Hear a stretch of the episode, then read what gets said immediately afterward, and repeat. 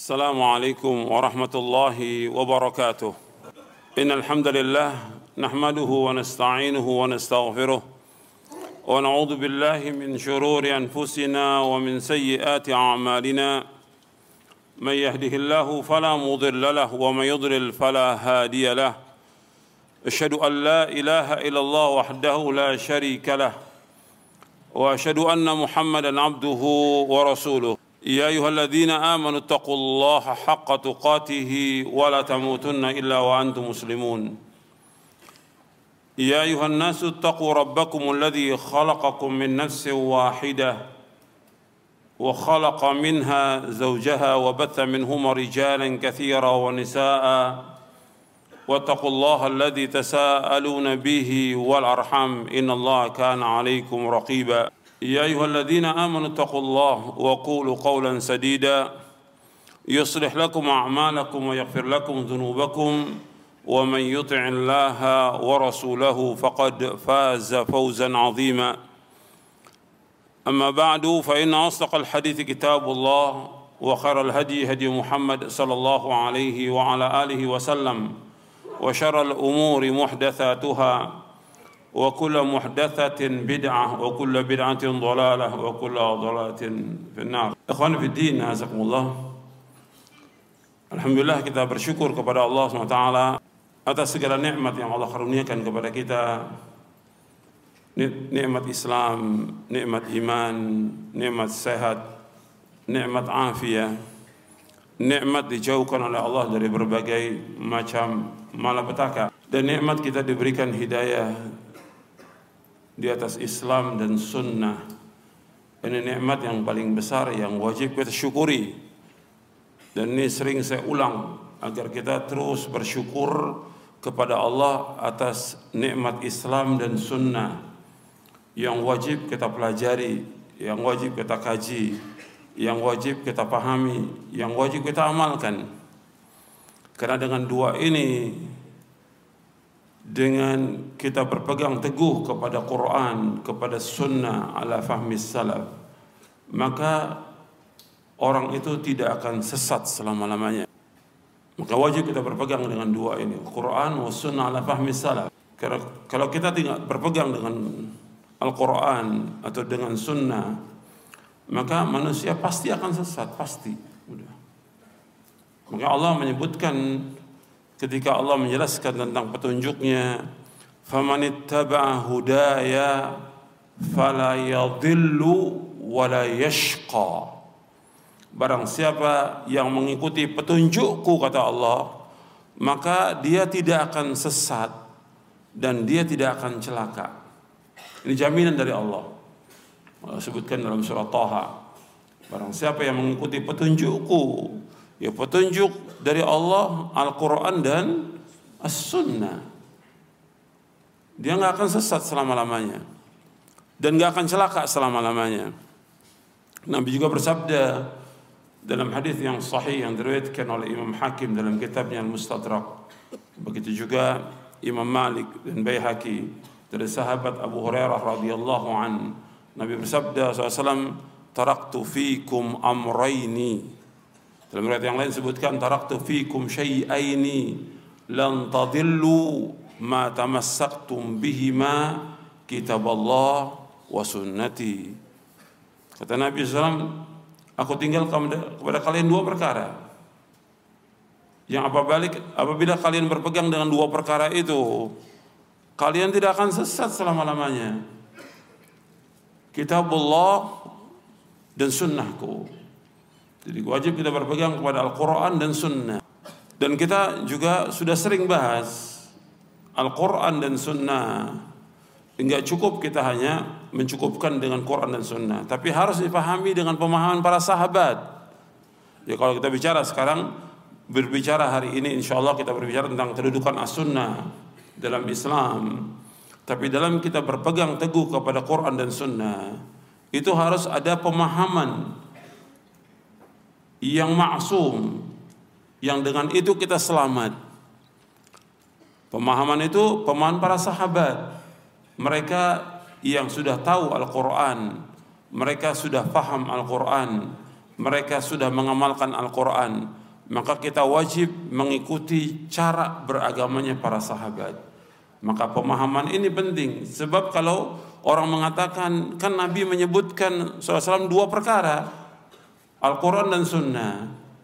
Ya harus jelas dalam pemahamannya. Kalau cuma berpegang pada Quran dan Sunnah, pemahamannya dibebaskan kepada setiap orang pemahaman, maka ada ribuan pemahaman yang manusia pasti akan sesat. Ribuan pemahaman. Masih ada pemahaman yang maksum yang wajib manusia mengikuti pemahaman itu. Yang dengan itu dia akan selamat dunia akhirat. Jadi kalau orang mengatakan kan ada hadis yang tadi dibacakan itu, taraktu fikum amrain lan tadillu ma tamassaktum bi ma Allah wa sunnati. Aku tinggalkan kepada kalian dua perkara yang apabila kalian berpegang dengan dua perkara itu, kalian tidak akan sesat selama-lamanya. Al-Quran dan Sunnah betul. Nabi SAW menyebutkan Quran dan Sunnah. Tapi Nabi juga menyebutkan tentang wajibnya kita mengikuti siapa? Sahabat. Nabi juga yang menyebutkan SAW. Allah juga yang menyebutkan demikian dalam Al-Quran. Kalau kita mengikuti para sahabat, Allah menyebutkan kita pasti mendapatkan keredaan Allah dan akan pasti mendapatkan sorga. Allah yang mengatakan demikian dalam Al-Quran. Yang pertama Allah sebutkan di dalam surah An-Nisa di ayat 115. Allah berfirman, "Wa may yushaqiqir rasul min ba'di ma tabayyana lahu al-huda nuwallihi ma tawalla wa nuslihi jahannam wa sa'at masira." Dan barang siapa yang menentang Rasul sesudah jelas baginya petunjuk dan mengikuti jalan selain jalan kaum mukminin, kami biarkan dia sesat dibiarkan sesat dan kami akan masukkan dia ke neraka jahanam. Jadi Allah menyebutkan di dalam surah An-Nisa ayat 115 barang siapa yang menentang Rasul sesudah jelas baginya petunjuk dan mengikuti jalan kaum mukminin.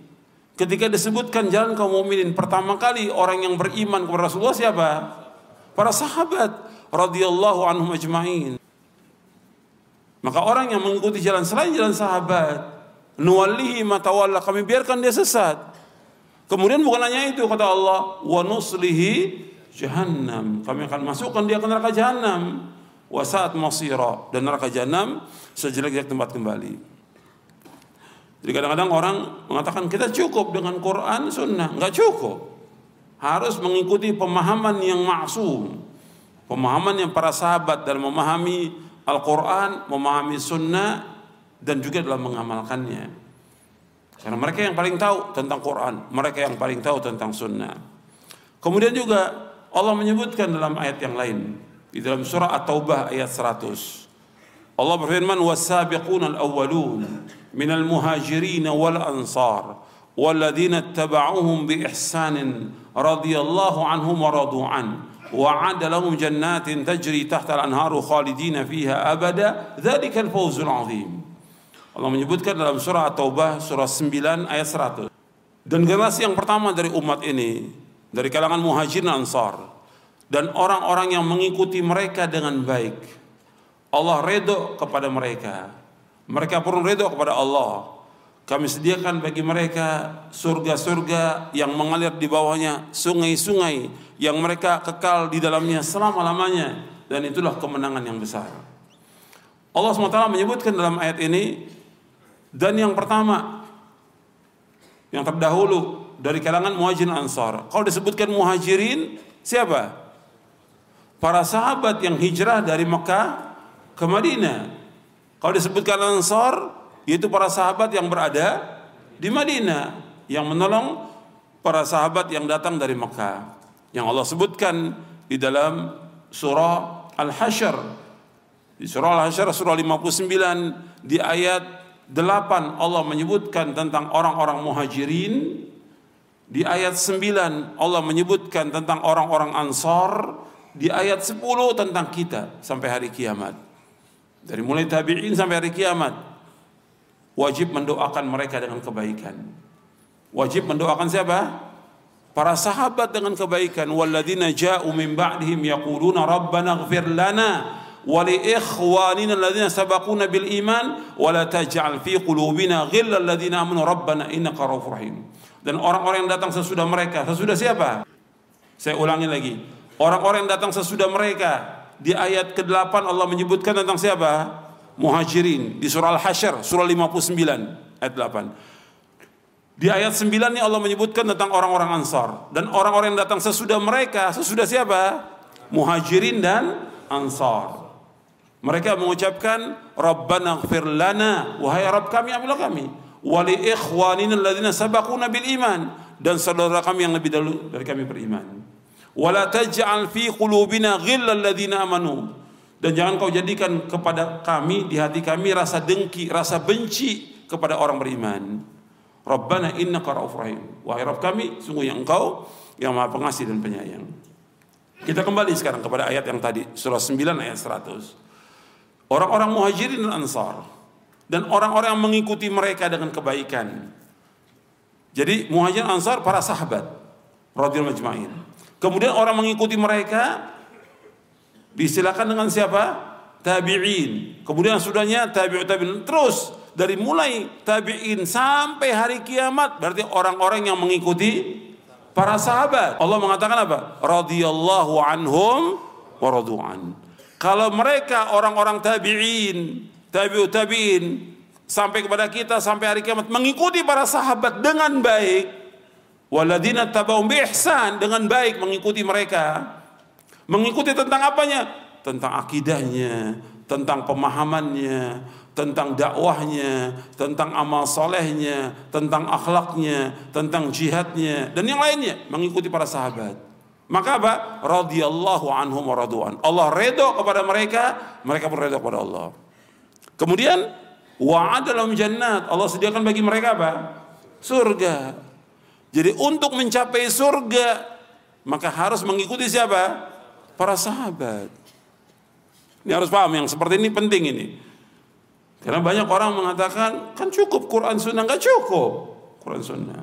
Harus mengikuti pemahaman para sahabat karena mereka yang lebih paham tentang Quran, mereka yang lebih paham tentang Sunnah dan mereka sudah melaksanakannya dalam kehidupan mereka. Makanya Rasulullah SAW ketika menyebutkan sebaik-baik manusia, Nabi menyebutkan khairun nasi qarni thumma alladhina yalunahum thumma alladhina sebaik-baik manusia pada masaku masa Nabi. Kemudian yang sesudahnya kemudian yang sudahnya tiga generasi. Sebaik manusia pada zaman Nabi itu siapa? Para sahabat. Kemudian yang sudahnya sudahnya. Kalau disebutkan sebaik-baik manusia apa tentang rupanya? Tentang tubuhnya? Tentang pakaian? Tentang kendaraannya, tidak. Kalau disebutkan sebaik-baik manusia tentang apanya? Pertama tentang hatinya mereka paling tentang agamanya paling baik, tentang ilmunya paling baik mereka, tentang pemahamannya lebih baik, tentang amalnya mereka, tentang jihadnya, tentang imannya, tentang semuanya mereka yang paling baik. Khairun nasi qarni. Jelas? Jadi sebaik-baik manusia pada masaku para sahabat. Kemudian yang sesudahnya, yang sesudahnya yang mengikuti para sahabat. Kemudian yang sesudahnya yang mengikuti juga para sahabat. Yang menjelaskan tentang wajibnya mengikuti para sahabat siapa? Pertama Allah dalam Al-Quran tadi. Itu saya bawa, baru, baru bawakan dua ayat. Masih ada puluhan ayat lagi. Saya jelaskan di buku Mulia dengan manhaj salaf saya jelaskan. Itu baru dua ayat, masih puluhan ayat lagi yang menjelaskan tentang wajibnya kita mengikuti para para sahabat radhiyallahu anhum ajma'in. Kemudian di hadis Nabi, Nabi menyebutkan demikian. Makanya sudah saya jelaskan kepada antum, entah di tempat ini atau di tempat yang lain. Ketika para sahabat dan tabi'in menafsirkan ayat ihdinas siratal mustaqim siratal ladzina an'amta alaihim ghairil maghdubi alaihim waladdallin ya Allah tunjukilah kami ke jalan yang lurus Jalannya orang-orang yang kau beri nikmat atas mereka. Bukannya jalan orang yang kau murkai dan bukan pula jalannya orang-orang yang sesat. Kalimat siratal mustaqim dijelaskan oleh para mufassirin ada empat penafsiran. Siratal mustaqim. Yang pertama artinya kebenaran.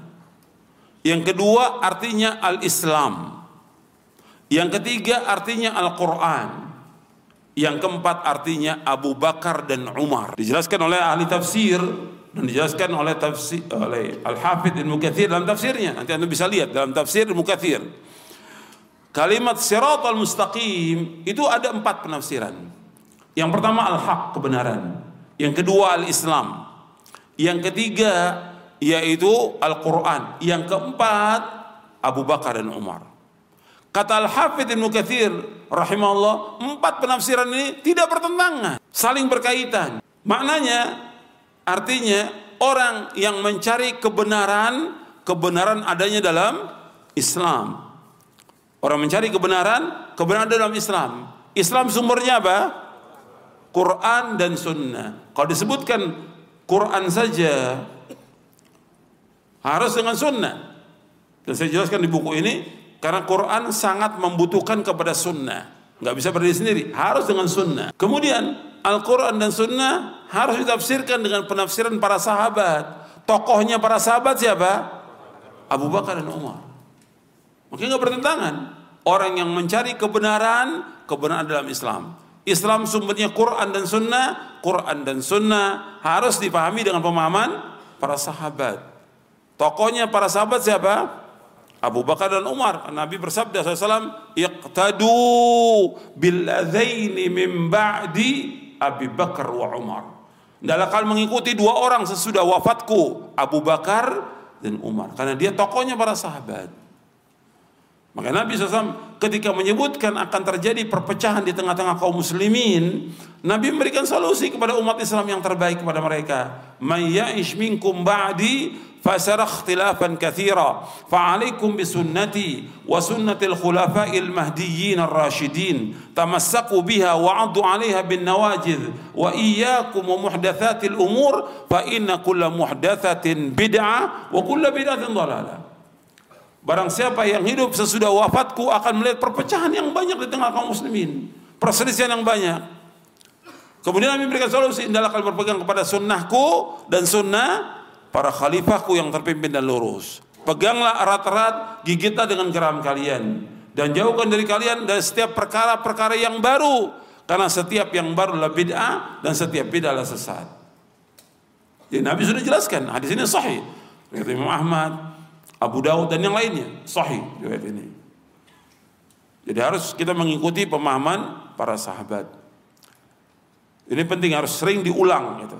Banyak orang tidak paham dan dengan kita mengikuti pemahaman para sahabat hukumnya wajib. Dan ini jalan kebenaran, jalan kebenaran. Dan satu-satunya jalan menuju kepada Allah. Makanya kata Al-Imam Ibn Qayyim, semua jalan menuju kepada Allah tertutup. Semua tertutup. Kecuali dengan satu jalan yang telah ditempuh oleh Rasul para sahabatnya. Itu jalan itu yang akan menyampaikan manusia kepada Allah menyampaikan manusia kepada kerana Allah dan menyampaikan manusia kepada sorganya. Ke sorganya. Satu makanya Nabi ketika menyebutkan tentang firqah-firqah yang sesat bahwa umat Islam berpecah menjadi berapa? 73 golongan. 72 masuk neraka satu yang masuk sorga. Sataftariku ummati ala 73 firqah kulluha fi nar ila wahidah bahwa umatku terpecah menjadi 73 golongan, 72 masuk neraka, satu masuk surga. Nabi menyebutkan al-jamaah. Di dalam riwayat Imam Ahmad, Tirmidzi, Abu Daud dan yang lainnya. Ini sahih riwayatnya. Kemudian dalam riwayat yang lain, riwayat Imam At-Tirmidzi dan Hakim dari sahabat Abdullah bin Amr bin As disebutkan bahwa al-jamaah maksudnya ma'ana alaihi al-yawma wa ashabi. Orang yang mengikuti aku dan para sahabatku. Mengikuti Rasulullah dan para sahabatnya jadi satu yang selamat yang masuk surga orang yang mengikuti Rasulullah SAW dan para para sahabatnya. Jadi dijamin dengan surga. Dan kita semua ingin masuk surga. Jadi kalau orang tanya kenapa kita mengikuti pemahaman para sahabat karena kita ingin masuk surga. Itu jawabannya. Paham? Kalau orang awam nanya kenapa sih wajib mengikuti salaf? Karena kita pengen masuk surga. Ya, kalau orang Betawi bilang masuk sorge. Masuk sorga, kita pengen masuk sorga. Gitu.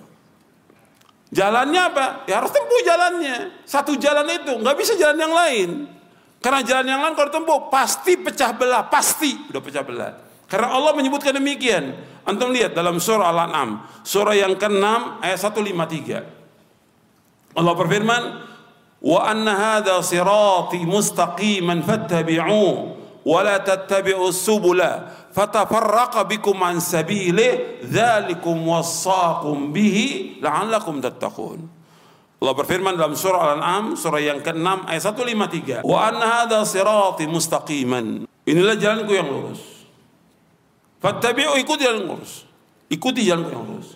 Wala tattabi'u subul jangan kalian mengikuti jalan-jalan yang lain.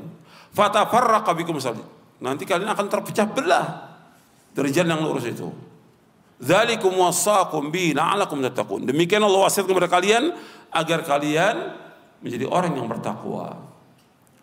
Dijelaskan oleh Abdullah bin Mas'ud radhiyallahu radhiyallahu an tentang ayat ini bahwa Nabi SAW kata Abdullah Mas'ud khatta Rasulullah SAW khattan biyadihi wa qala hadha sabilullahi mustaqima kemudian Nabi khatta biyadihi khatta khudutan ala yamini wa shimali. Jadi satu garis di garis, kemudian digaris lagi sebelah kanan, garis-garis yang pendek yang kecil. Kemudian setelah Nabi menyebutkan demikian, hadhihi subulun mutafarriqatun. Ini jalan-jalan yang memecah belah. Ma min sabirin illa wa alai syaitanun yad'u ilaih. Dan setiap jalan mesti ada setan yang mengajak kepadanya. Thumma tala qawlahu ta'ala. Nabi baca ayat, ayat ini. Wa anna hadha sirati mustaqiman. Riwayat Ibnu Mas'ud ini diriwayatkan oleh Imam Ahmad dalam musnadnya dan atar ini hasan. Artinya disebutkan bahwa Nabi menggaris satu garis yang lurus, di kanan kiri garis itu ada garis-garis yang pendek. Kata Nabi ini jalan yang memecah belah. Dan setiap jalan ini mesti ada setan yang mengajak kepadanya. Setiap jalan ini mesti ada setan. Makanya dikatakan oleh Imam Mujahid, kata Imam Mujahid, jalan selain jalan yang lurus ini, ini jalannya ahlul bidah wa ahlul ahwa. Jalannya orang-orang yang uh, yang berbuat bid'ah dan mengikuti hawa nafsu. Jadi ikhwan fillah, azakumullah, jalan satu yang selamat ini yang wajib kita ikut. Yaitu mengikuti Quran wa sunnah ala fahmi fahmi salaf. Ikhwan fillah, azakumullah. Sekarang kita akan bahas yang berkaitan tentang kedudukan sunnah dalam syariat Islam. Karena ada sebagian orang yang menentang sunnah dengan mencukupkan Al-Quran. Ada juga menyebutkan mereka berpegang kepada Quran dan sunnah, tapi enggak semuanya. Hanya sebagian sunnah aja yang mereka pegang, sebagian lagi mereka tolak. Oke kita lihat penjelasan tentang masalah ini. Jadi nggak boleh diragukan karena umumnya kalau kita lihat dari ahlul bid'ah itu mereka berpegang kepada Quran aja. Secara umum ahlul bid'ah mereka nggak menguasai sunnah. Secara umum ahlul bid'ah itu berpegang kepada Quran aja. Sunnah mereka tetap sebut, tapi mereka nggak pakai itu sunnah. Sebagian kecil, mereka juga hafal, sebagian dari hadis Nabi. Cuma yang dihafal hadis doib sama maudu.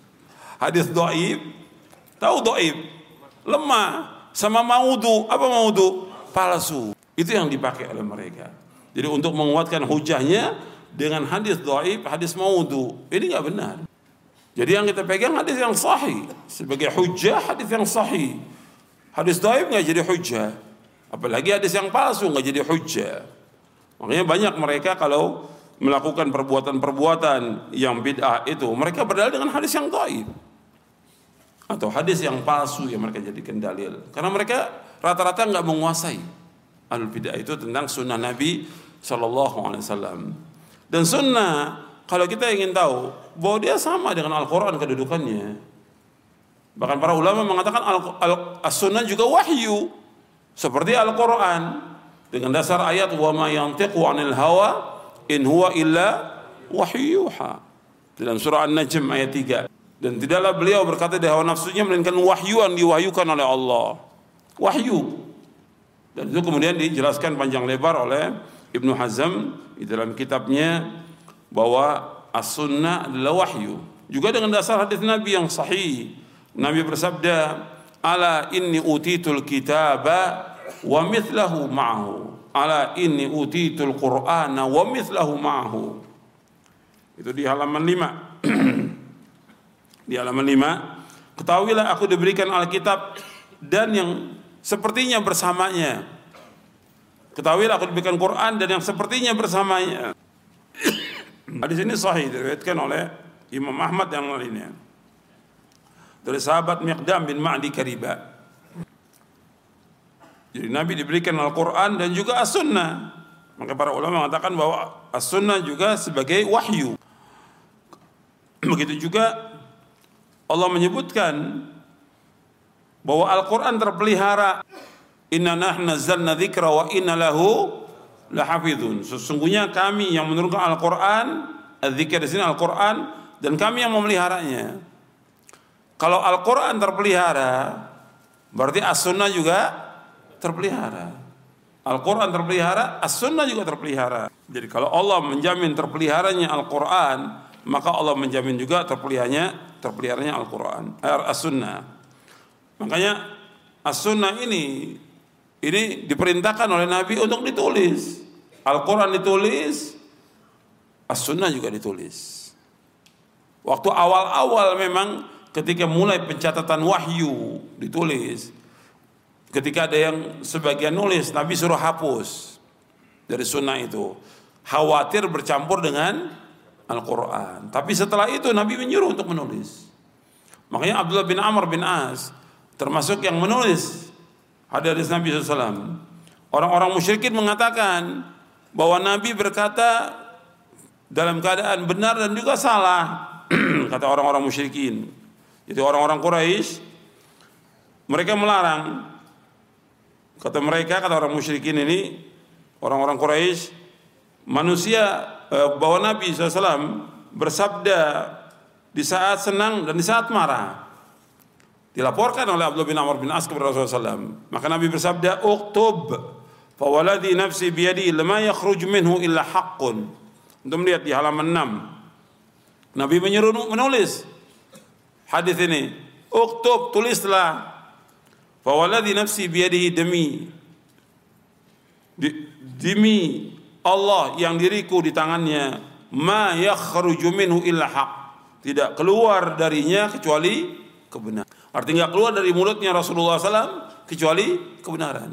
Dan Nabi SAW diberikan oleh Allah SWT wewenang untuk menjelaskan menjelaskan apa? Al-Quran. Makanya as-sunnah juga dikatakan wahyu karena Nabi diberikan wewenang dan hak untuk menjelaskan Al-Quran. Allah sebutkan dalam surah An-Nahl ayat 44. Bil bayyinati waz zubur wa anzalna ilaika dzikra litubayyana lin-nasi ma nuzzila ilaihim wa la'allahum. Mereka kami utus dengan membawa keterangan-keterangan dan kitab-kitab dan kami turunkan az-zikr yaitu Al-Qur'an kepadamu Muhammad agar engkau menerangkan kepada manusia apa yang telah diturunkan kepada mereka dan agar mereka memikirkan. Jadi Nabi diberikan hak dan wewenang untuk menjelaskan Al-Quran dalam surah An-Nahl ayat 44. Kemudian yang konfidin, azakumullah, tentang terpeliharanya sunnah ini atau terpeliharanya hadis Nabi SAW, ini terpelihara dan luar biasa perjuangan para ulama. Saya sebutkan di sini untuk melihat upaya para ulama ahli hadis dalam menjaga as-sunnah. Di antaranya sebagai berikut untuk melihat di halaman 12 dan seterusnya. Ya, para sahabat yang mulia langsung menerima hadis dari Nabi SAW. Bahkan mereka yang tidak sempat hadir bertanya kepada yang hadir. Rasulullah SAW memerintahkan para sahabat untuk menyampaikan as-sunnah. Beliau bersabda SAW, Naddarallahu mra'an sami'a minna hadithan faballaghahu kama sami'a farubba mubalaghin au amin sami'in. Mudah-mudahan Allah memberikan cahaya kepada wajah orang-orang mendengarkan hadis dari kami. Kemudian ia menyampaikannya sebagaimana yang ia dengar banyak orang yang disampaikan hadis kepadanya lebih paham daripada orang yang mendengarnya langsung. Hadis ini saya Tirmidzi, Ibnu Hibban dan yang lainnya. Ini hadis ini ini mutawatir di sini. Banyak jalannya. Dikumpulkan oleh Syekh Abdul Musin Al-Abad Al-Badr, bapaknya Syekh Abdul Razak, itu tentang hadis ini mutawatir. Dan fawaidnya banyak. Lebih dari 40 fawaid tentang hadis ini. Allah memberikan cahaya kepada orang yang mendengar hadis. Maka berbeda antara ahlu hadis dengan atau ahlu sunnah dengan ahlu bidah. Orang mendengarkan hadis, dia memahami hadis berbeda. Diberikan cahaya wajahnya oleh Allah Taala. Berbeda dengan ahlu bid'ah. Berbeda. Makanya ahlu bidah disebutkan oleh Allah dalam Al-Quran wajahnya itu hitam. Allah sebutkan dalam surah Ali Imran, "Yauma tabyaddu wujuh wa taswaddu wujuh." Pada hari yang putih muka dan hitam muka.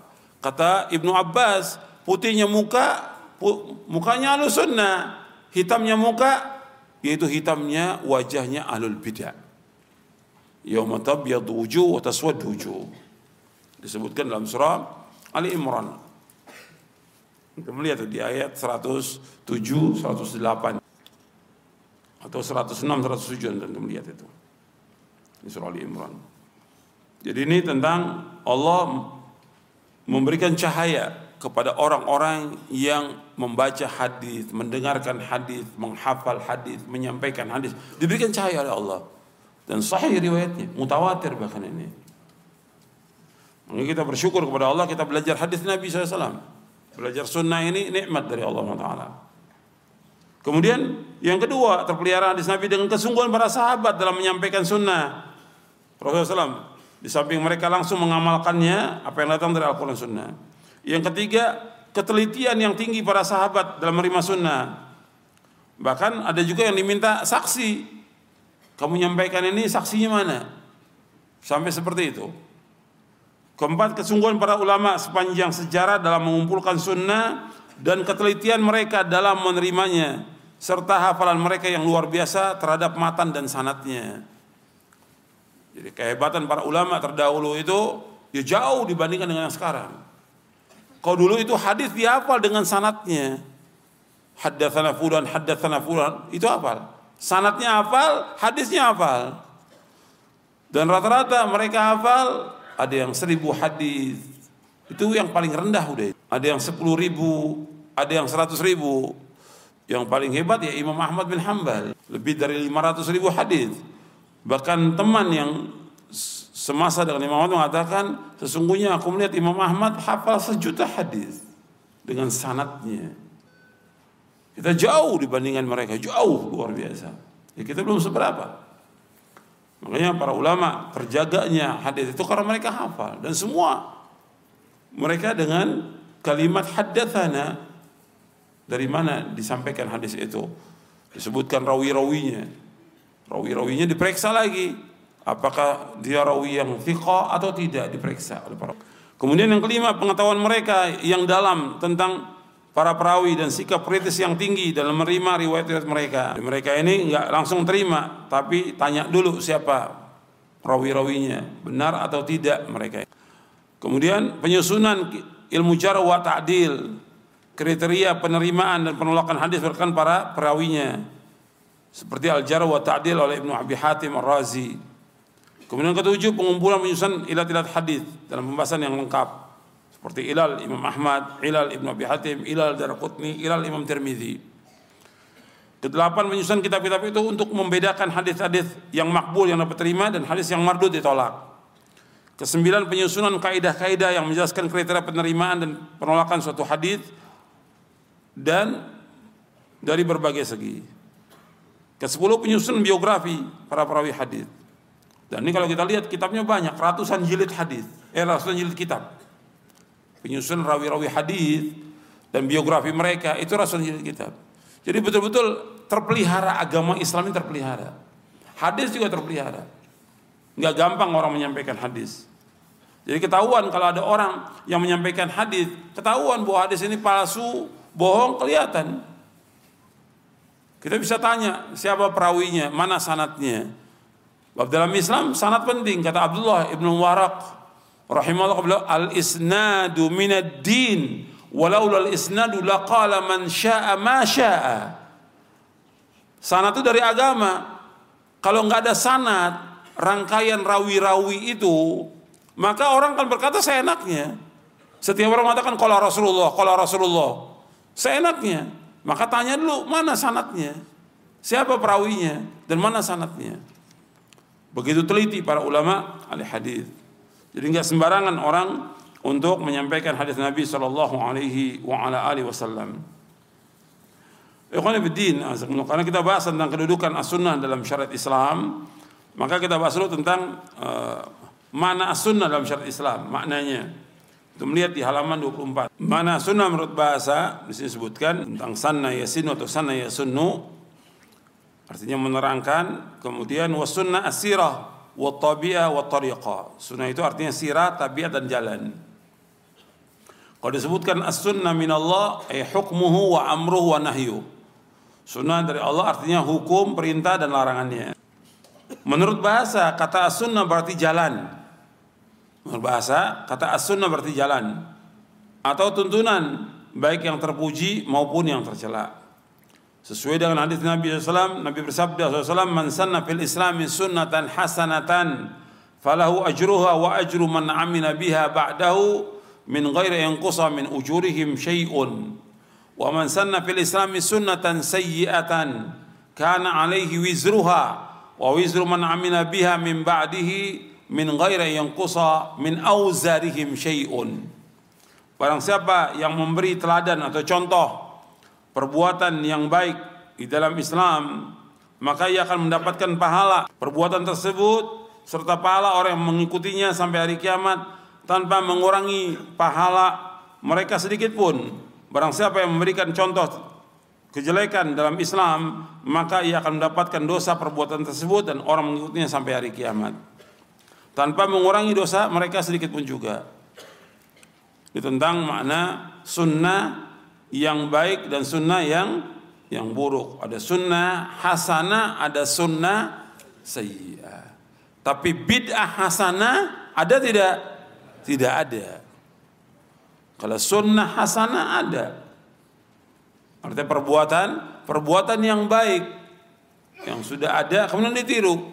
Itu, itu sunnah hasanah namanya. Seperti dulu orang belajar di masjid, Kemudian setelah itu dibuatkan tempat untuk belajar seperti sekolah, madrasah. Ini sunnah hasanah. Sedekah dianjurkan. Tapi ketika ada orang yang kesusahan, kesulitan, kemudian ada orang yang memulai untuk memberikan sesuatu kepada orang fakir miskin itu, kemudian diikuti orang lain, maka orang yang mulai pertama kali ini, ini dalam melakukan apa? Sunnah hasanah. Karena anjuran sodako sudah ada dalam Al-Quran dan Sunnah. Tapi ketika ada orang mengalami sulit, dia memulai mendahulukan untuk untuk memberi. Maka dia melakukan sunnah hasanah. Adapun sunnah sayyi'ah ada perbuatan yang jelek. Dia melakukan perbuatan-perbuatan yang jelek. Yang enggak ada contohnya. Jadi kalau bid'ah enggak ada istilah bid'ah hasanah tidak ada. Jadi harus bedakan antara sunnah hasanah dengan bid'ah hasanah. Kalau bid'ah memang gak ada contoh sebelumnya bid'ah ini. Jadi semuanya bid'ah itu Nabi menyebutkannya gimana Nabi? Dolalah. Yang menyebutkan bahwa semua bid'ah itu sesat siapa? Rasulullah SAW. Rasulullah. Tapi beraninya orang-orang belakang mengatakan ada bid'ah hasanah. Berarti melawan siapa di sini? Melawan Rasulullah. Nah Rasulullah yang mengatakan semua bid'ah sesat siapa? Rasulullah. Kullu bid'atin dolala wa kullu dolalatin benar. Setiap bid'ah itu sesat dan setiap kesesatan neraka. Dilawan oleh mereka tetap ada sunnah hasanah. Enggak boleh.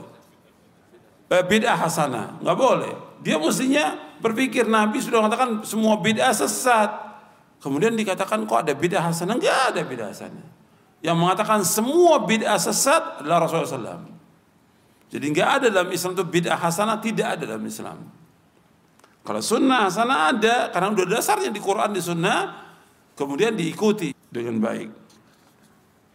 Kemudian juga Nabi menyebutkan SAW tentang cara-cara orang yang jelek yang sebelum kita kita akan mengikuti mereka kata Nabi la tattabi'unna sanana man kana qablakum shibran bi shibrin wa bi dhira'in hatta law salaku jura dabbin la salaktumu Sesungguhnya kalian menempuh jalan mencontoh orang-orang sebelum kalian sejengkal demi sejengkal, sahasta demi sahasta hingga mereka memasuki lubang biawak, kalian akan ikut memasukinya. Hadis ini sahih. Diriwayatkan oleh Muhammad, Bukhari dan Muslim dan yang lainnya. Jadi Nabi mengatakan kalian mengikuti cara-cara orang-orang sebelum kalian, sunnah-sunnah sebelum kalian. Dan ini banyak, ya ratusan cara-cara orang-orang Yahudi atau Nasrani yang diikuti oleh umat Islam. Baik dalam akidah baik dalam membangun kubur. Kubur dibangun kemudian dibuat masjid di atasnya. Ini sunnahnya siapa? Sunnahnya Yahudi dan Nasrani. Nabi mengatakan la'anallahu al-yahuda wan nasara ittakhadu kubur anbiya'ihim masajid. Mudah-mudahan Allah melaknat orang Yahudi Nasrani karena mereka menjadikan kubur Nabi mereka sebagai tempat ibadah. Karena menjadikan tempat ibadah nggak kubur oleh sebagian umat Islam. Dijadikan sebagai tempat ibadah, bahkan dibilang wisata religi oleh mereka. Ini tempat kesyirikan. Tempat kesyirikan syirkun akbar. Ini dosa besar yang paling besar. Jadikan sebagai tempat ibadah. Kuburan selama-lamanya dari zaman Nabi dan sampai hari kiamat bukan tempat ibadah kuburan. Kuburan bukan tempat ibadah. Tapi dijadikan oleh mereka kubur itu sebagai tempat tempat ibadah. Ini mengikuti siapa? Yahudi dan Nasrani. Begitu juga mereka mengadakan perayaan-perayaan. Diikuti oleh umat Islam perayaan itu. Dan masih banyak lagi, ratusan itu. Yang dilakukan oleh orang-orang kafir yang diikuti oleh umat Islam. Makanya kita wajib hati-hati. Ini celaan ini. Tentang tidak bolehnya mengikuti orang Yahudi dan dari awal juga kita baca 17 kali ghairil maghdubi alaihim waladdallin. Bukannya jalan orang-orang Yahudi dan bukannya orang Nasrani. Kalau kita mau tetap di siratal mustaqim, jalannya orang-orang diberi nikmat oleh Allah, maka ikuti jalan itu. Jangan mengikuti Yahudi, jangan mengikuti Nasrani selama-lamanya. Maka itu di antara hikmahnya Allah menyebutkan dalam surah Al-Fatihah tentang ayat itu supaya umat Islam jangan mengikuti Yahudi dan Nasrani selama-lamanya tidak boleh. Tidak boleh. Maka dibahas oleh Syekhul Islam Ibn Taimiyah tentang wajibnya kita menyalahi orang Yahudi dan Nasrani dalam semua hal. Dalam bukunya Iqtida As-Sirat Al-Mustaqim li mukhalafati ashabil jahim. Wajibnya kita menempuh jalan yang lurus dan wajib menyalahi jalannya orang-orang yang pasti masuk neraka jahim. Tapi sayang diikuti oleh umat Islam semuanya. Dalam berpakaian, dalam bergaya, dalam segala macam lah sudah mengikuti cara-cara orang orang yang bahkan itu yang dipuja oleh mereka dan dipuji. Enggak ada wala wal wal bara sampai juga dalam permainan bola dipuji itu orang-orang kafir, disanjung-sanjung tuh mereka. Ini nggak ada wala wal bara ini. Ini mengikuti caranya orang Yahudi Nasrani. Nggak boleh dalam Islam. Nggak boleh. Dan masih banyak lagi kalau disebutkan ratusan, tapi bukan pembahasannya. Nanti suatu waktu kita akan bahas. Biar tahu itu. Penuntut ilmunya tahu, dai-nya juga tahu itu. Bahwa cara yang mereka tempuh sekarang udah banyak menempuh cara-cara orang Yahudi dan Nasrani. Dan itu kalau sudah begitu, dapat redho nggak dari Allah? Tidak, yang dapat murka dari Allah. Dapat murka dari Allah.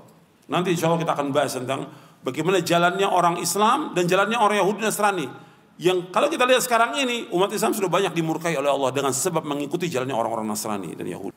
Kemudian selanjutnya, di sini disebutkan bahwa di antara lafaz as-sunnah dalam Al-Quran, berarti jalan atau cara yang baik atau buruk, sebagaimana Allah berfirman, yuridullah yubainakum wa yahdiakum sunatina min qablikum. Allah hendak menerangkan syariat yang kepada kamu dan menunjukkan jalan-jalan kehidupan yang sebelum kamu para nabi dan orang-orang soleh. Terkadang juga disebutkan tentang sunnatullah ini sunnah ini disebutkan tentang pembinasaan umat-umat yang durhaka kepada rasul-rasulnya. Seperti Allah berfirman, untuk melihat di halaman 27 ya di surah Al-Anfal ayat 38 wa iyaudu faqad madat sunnatul awwalin. Dan jika mereka kembali lagi memerangi Nabi sungguh berlaku kepada mereka sunnah Allah terhadap orang-orang yang dahulu. Maksudnya dibinasakan oleh Allah. Allah juga berfirman la yu'minu hatta wa qad khalat sunnatul awwalin mereka tidak beriman kepada Al-Qur'an padahal telah berlalu sunnatullah terhadap orang-orang yang terdahulu Maksudnya pembinasaan kepada orang-orang yang sebelumnya. Kemudian pengertian sunnah menurut syariat. Jadi sering disebutkan istilah uh, sunnah disebutkan juga istilah hadis. Sunnah Nabi atau hadis Nabi. Para ulama kadang menyebutkan tentang sunnah Nabi atau hadis Nabi. Jadi hadis atau sunnah menurut istilah syariat tidak segala sesuatu yang bersumber dari Nabi SAW dalam bentuk Kaul ucapan, fi'il perbuatan, takrir penetapan, kemudian sifat tubuh serta akhlak yang dimaksudkan dengannya sebagai tasyri, pensyariatan bagi umat Islam. Ini pengertian sunnah atau hadis menurut syariat. Jadi jadi apa-apa yang bersumber dari Nabi SAW bentuknya kaul, fi'il, takrir, sifat khalqiyah atau sifat khuluqiyah. Jadi ma udhifa ila Nabi SAW min qaulin au fi'lin au taqririn au sifatin khalqiyatin au khuluqiyah. Jadi apa yang disandarkan kepada Nabi SAW berbentuk perkataan, perbuatan, atau takrir, persetujuan Nabi apa yang dilakukan oleh sahabat, atau sifat, bentuk tubuh, atau akhlak. Kemudian disebutkan juga tentang masalah Eh, sunnah ini jadi ada sunnah menurut istilah dalam ulama ahli hadis ada juga menurut istilah ulama usul fikih kalau menurut usul fikih sunnah itu segala sesuatu yang bersumber dari SAW selain Al-Quran segala sesuatu yang bersumber dari Nabi SAW selain dari Al-Quran jadi yang dibahas tentang undang-undang yang ada di dalam sunnah dalam usul fiqh Adapun istilah ahli fikih sunnah itu segala sesuatu yang tetap dari Nabi SAW dan hukumnya tidak fardu, tidak wajib. Ya ini hukumnya sunat. Itu kalau dalam istilah fikih. Jadi ada istilah ahli hadis, ada istilah usul fikih, ada istilah ahli fikih, nanti adalah ada lagi istilah ulama akidah. Kalau istilah ulama akidah tentang sunnah itu petunjuk yang dilaksanakan oleh Rasulullah dan para sahabatnya baik berupa ilmu, i'tiqad, keyakinan, perkataan maupun perbuatan. Jadi kalau disebutkan dalam hadis Nabi berkaitan dengan sunnah, maknanya ini secara umum yang berkaitan dengan masalah ilmu, keyakinan dan juga perkataan maupun perbuatan. Itu sifatnya mencakup semuanya. Jadi kalau disebutkan di dalam hadis Nabi berkaitan dengan sunnah itu maksudnya secara umum sunnah itu. Berkaitan dengan akidah i'tiqad. Berkaitan dengan ilmu. Berkaitan dengan perkataan. Berkaitan dengan perbuatan jadi kalau disebutkan sunnah itu itu maksudnya yang mencakup secara keseluruhan itu dijelaskan oleh para ulama di antara juga oleh Imam Ibn Rajab Al-Hambali dalam kitabnya Jami' Ulum wal Hikam Kemudian tadi disebutkan tentang sunnah atau hadis itu apa yang disandarkan kepada Nabi berbentuk perkataan, perbuatan, takrir. Contoh perbuatan banyak. Saya bawakan contoh cuma satu. Ini ratusan atau ribuan ya. Min husni islamil mari tarkum yakni. Ini bentuknya perkataan. Nabi berkata, di antara kebaikan Islam seorang meninggalkan apa yang enggak bermanfaat. Atau bentuk perkataan mangkana yu'minu billahi wal yaumil akhir falyakul khairan aw. Barang siapa beriman kepada Allah hari akhir maka dia berkata yang baik atau diam. Dan masih banyak ribuan lagi tentang bentuknya perkataan. Kalau sudah ada hadis seperti ini maka kita harus meninggalkan apa yang tidak bermanfaat. Kemudian yang berbentuk perbuatan ini juga banyak bentuknya perbuatan ribuan perbuatan Nabi SAW Di antara contohnya, contohnya berkaitan dengan wudhu, an Uthman bin Affan, an Nabi SAW, karena yukhalilu lihiyatahu. Dari Uthman bin Affan bahwa Nabi SAW menyela-nyela jenggotnya ketika wudhu. Ini sebagai contoh aja dari ribuan hadis yang berkaitan dengan perbuatan Nabi. Nabi kalau wudhu mengambil air dimasukkan ke jenggotnya. Menunjukkan bahwa sini Nabi Nabi bagaimana? Berjenggot. Yang ditiru Nabi atau yang lain? Yang ditiru Rasulullah. Rasul berjenggot. Jangan disebutkan tokoh-tokoh yang gak punya jenggotnya.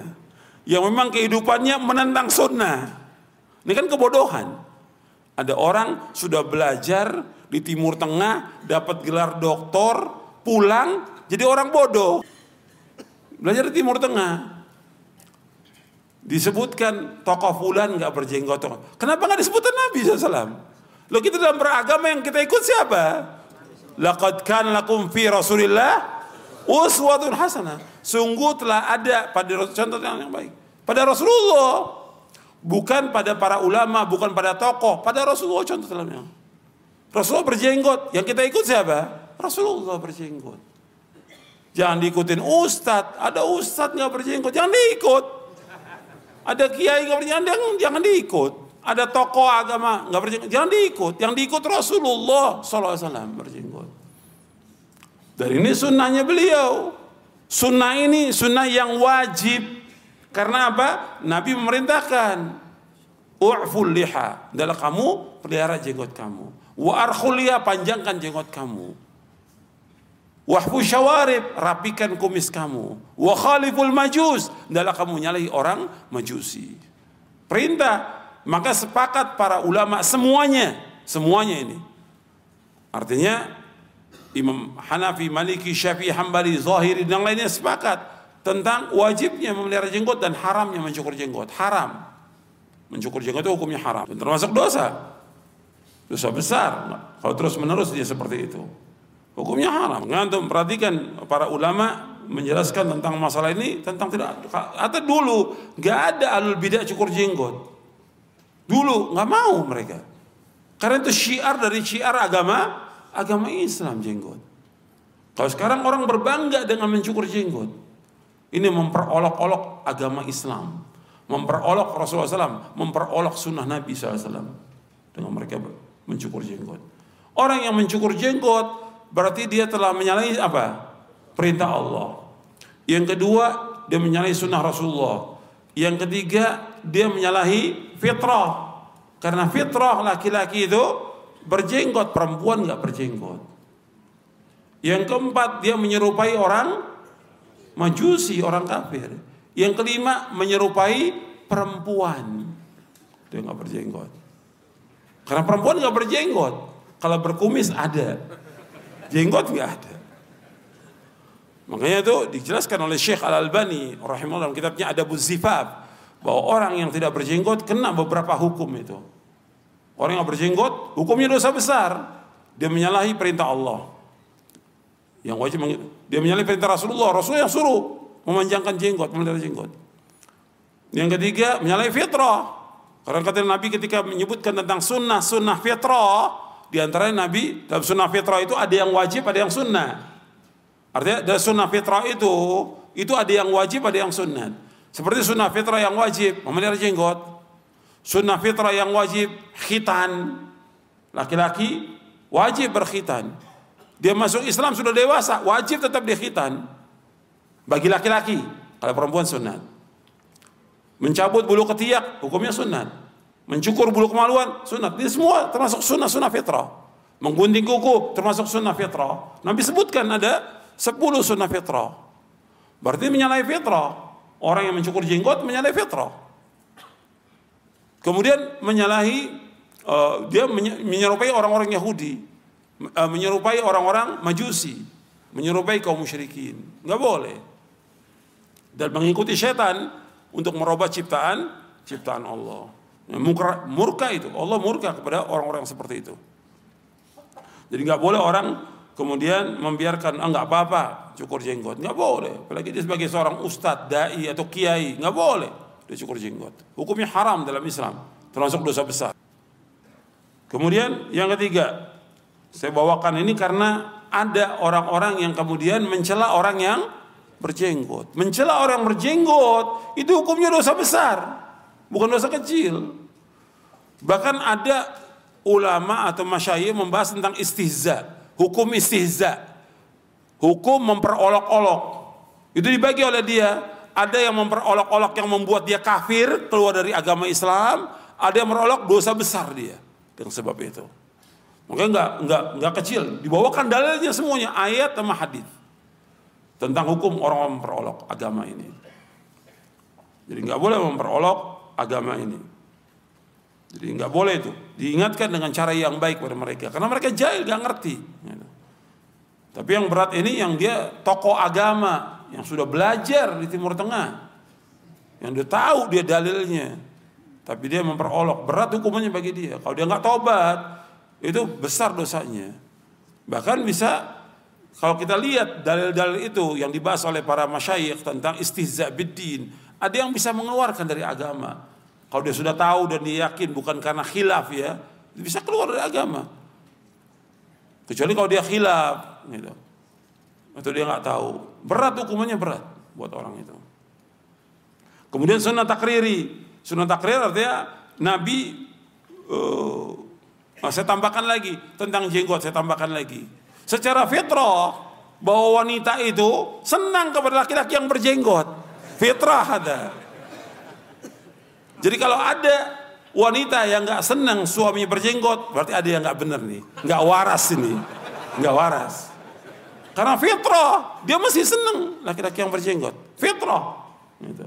Berarti kalau dia nggak senang, berarti ada nggak waras nih, ada yang nggak beres nih di agamanya, di hatinya, ini nggak beres. Kemudian uh, sunnah takrir, eh, contoh tentang Bilal radhiyallahu an yang melakukan sholat tuhur dua rakaat. Setiap selesai dia berwudu dia melakukan sholat dua rakaat. Dan masih banyak lagi juga tentang adzan Abdullah bin Zaid bin Abdul Rabbi dia bermimpi adzan diajarkan oleh malaikat yang kemudian disampaikan kepada Nabi Nabi katakan innaha la ru'ya haqq kata Nabi ini mimpi yang benar takrir Nabi dan masih banyak lagi takrir yang lain.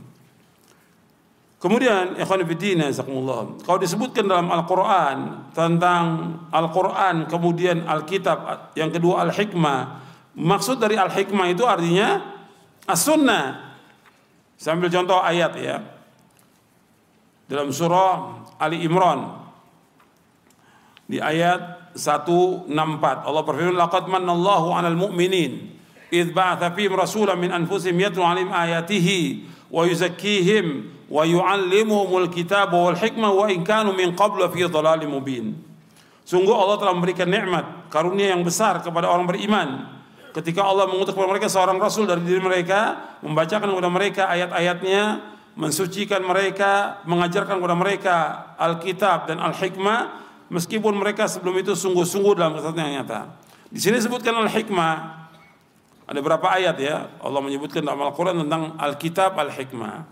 Dijelaskan oleh Imam Syafi'i untuk melihat di halaman 35. Kata Imam Syafi'i rahimahullah, Allah menyebutkan dalam Alkitab yaitu Al-Quran yang dimaksud dengan Alkitab yaitu Al-Quran. Dan Allah juga menyebut Al-Hikmah. Aku mendengar orang-orang yang aku redoi dari para ahli ilmu yang mengerti Al-Quran berkata bahwa Al-Hikmah adalah sunnah Rasulullah SAW. Beliau sebutkan dalam kitabnya Ar-Risalah. Jadi yang dimaksud dengan al-hikmah itu as-sunnah. Seperti juga perkataan Imam Qatadah rahimahullah. Begitu juga perkataan Imam Hasan al-Basri dan yang lainnya. Jadi al-hikmah yaitu as-sunnah. Dan Nabi diberikan oleh Allah Al-Quran dan juga diberikan juga as-sunnah. Makanya kata Syekhul Islam Ibn Taimiyah rahimahullah, banyak dari salafus saleh berkata bahwa al-hikmah adalah as-sunnah. Karena sungguhnya yang dibacakan di rumah istri-istri Nabi selain dari Al-Quran adalah sunnah Nabi SAW. Beliau SAW bersabda, ala ini utitul kitab wa mitlahu ma'ahu.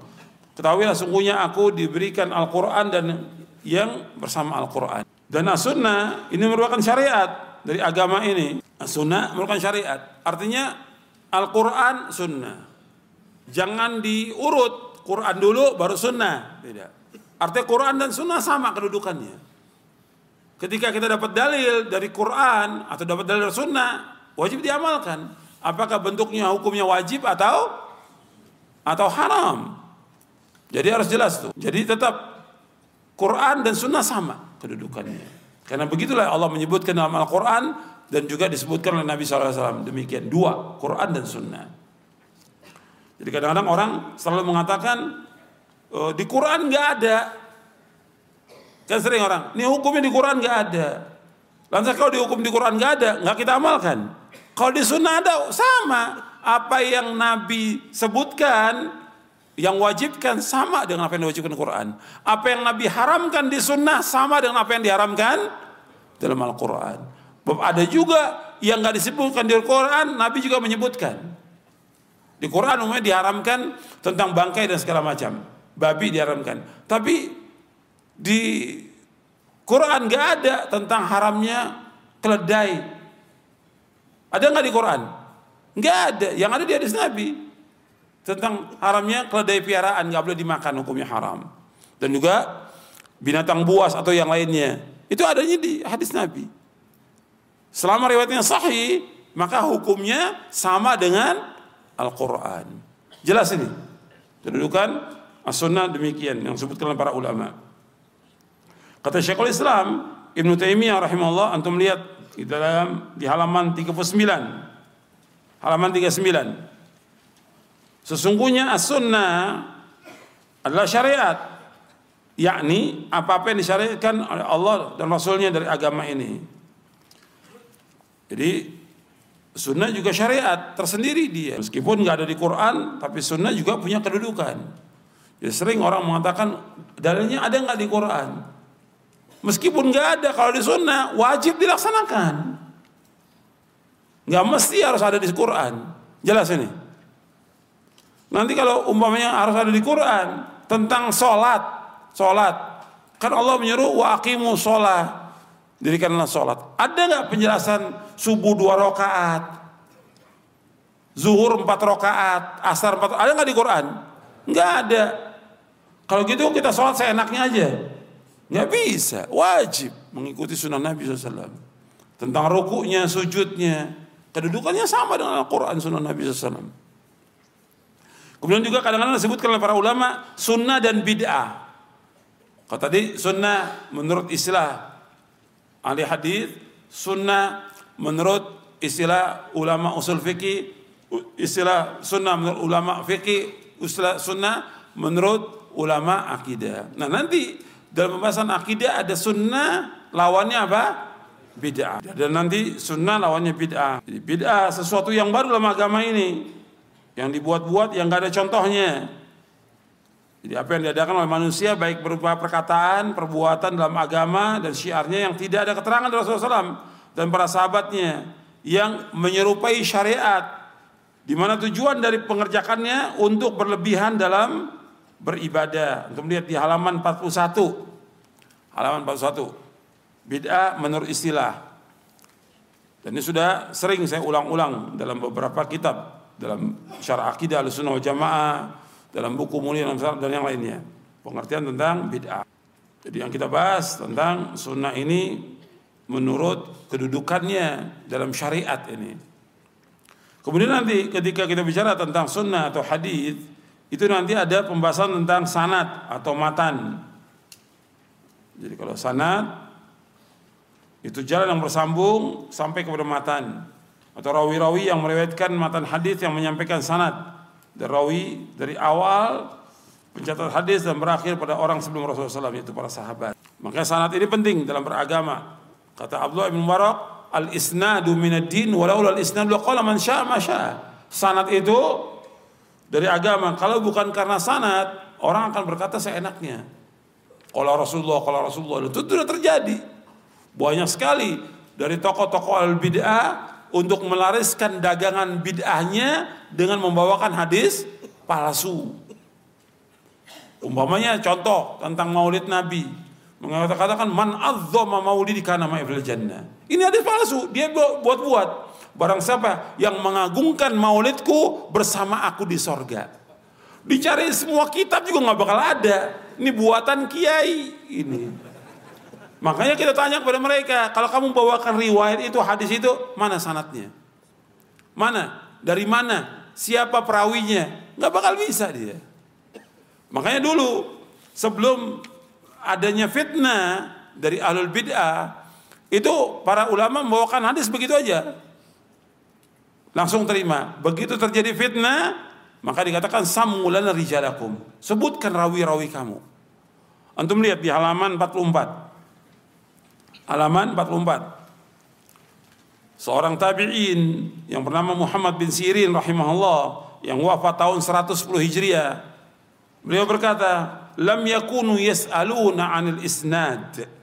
Falamma waqa'atil fitnatu qalu sammu lana rijalakum fayunzaru ila ahli sunnah fayukhadu hadithum wa yunzaru ila ahli bidah fala hadithum mereka para ulama di tadinya tidak menanyakan tentang sanad tetapi tatkala terjadi fitnah mereka berkata sebutkan kepada kami nama-nama rawi kamu jika dilihat yang menyampaikan yang ahlu sunnah hadisnya diterima tapi yang ketika yang dilihat menyampaikan yang ahlu bid'ah maka hadisnya ditolak ini dalam mukadimah saya Muslim. Fitnah di sini mulai timbulnya ahlul bid'ah seperti apa? Khawarij.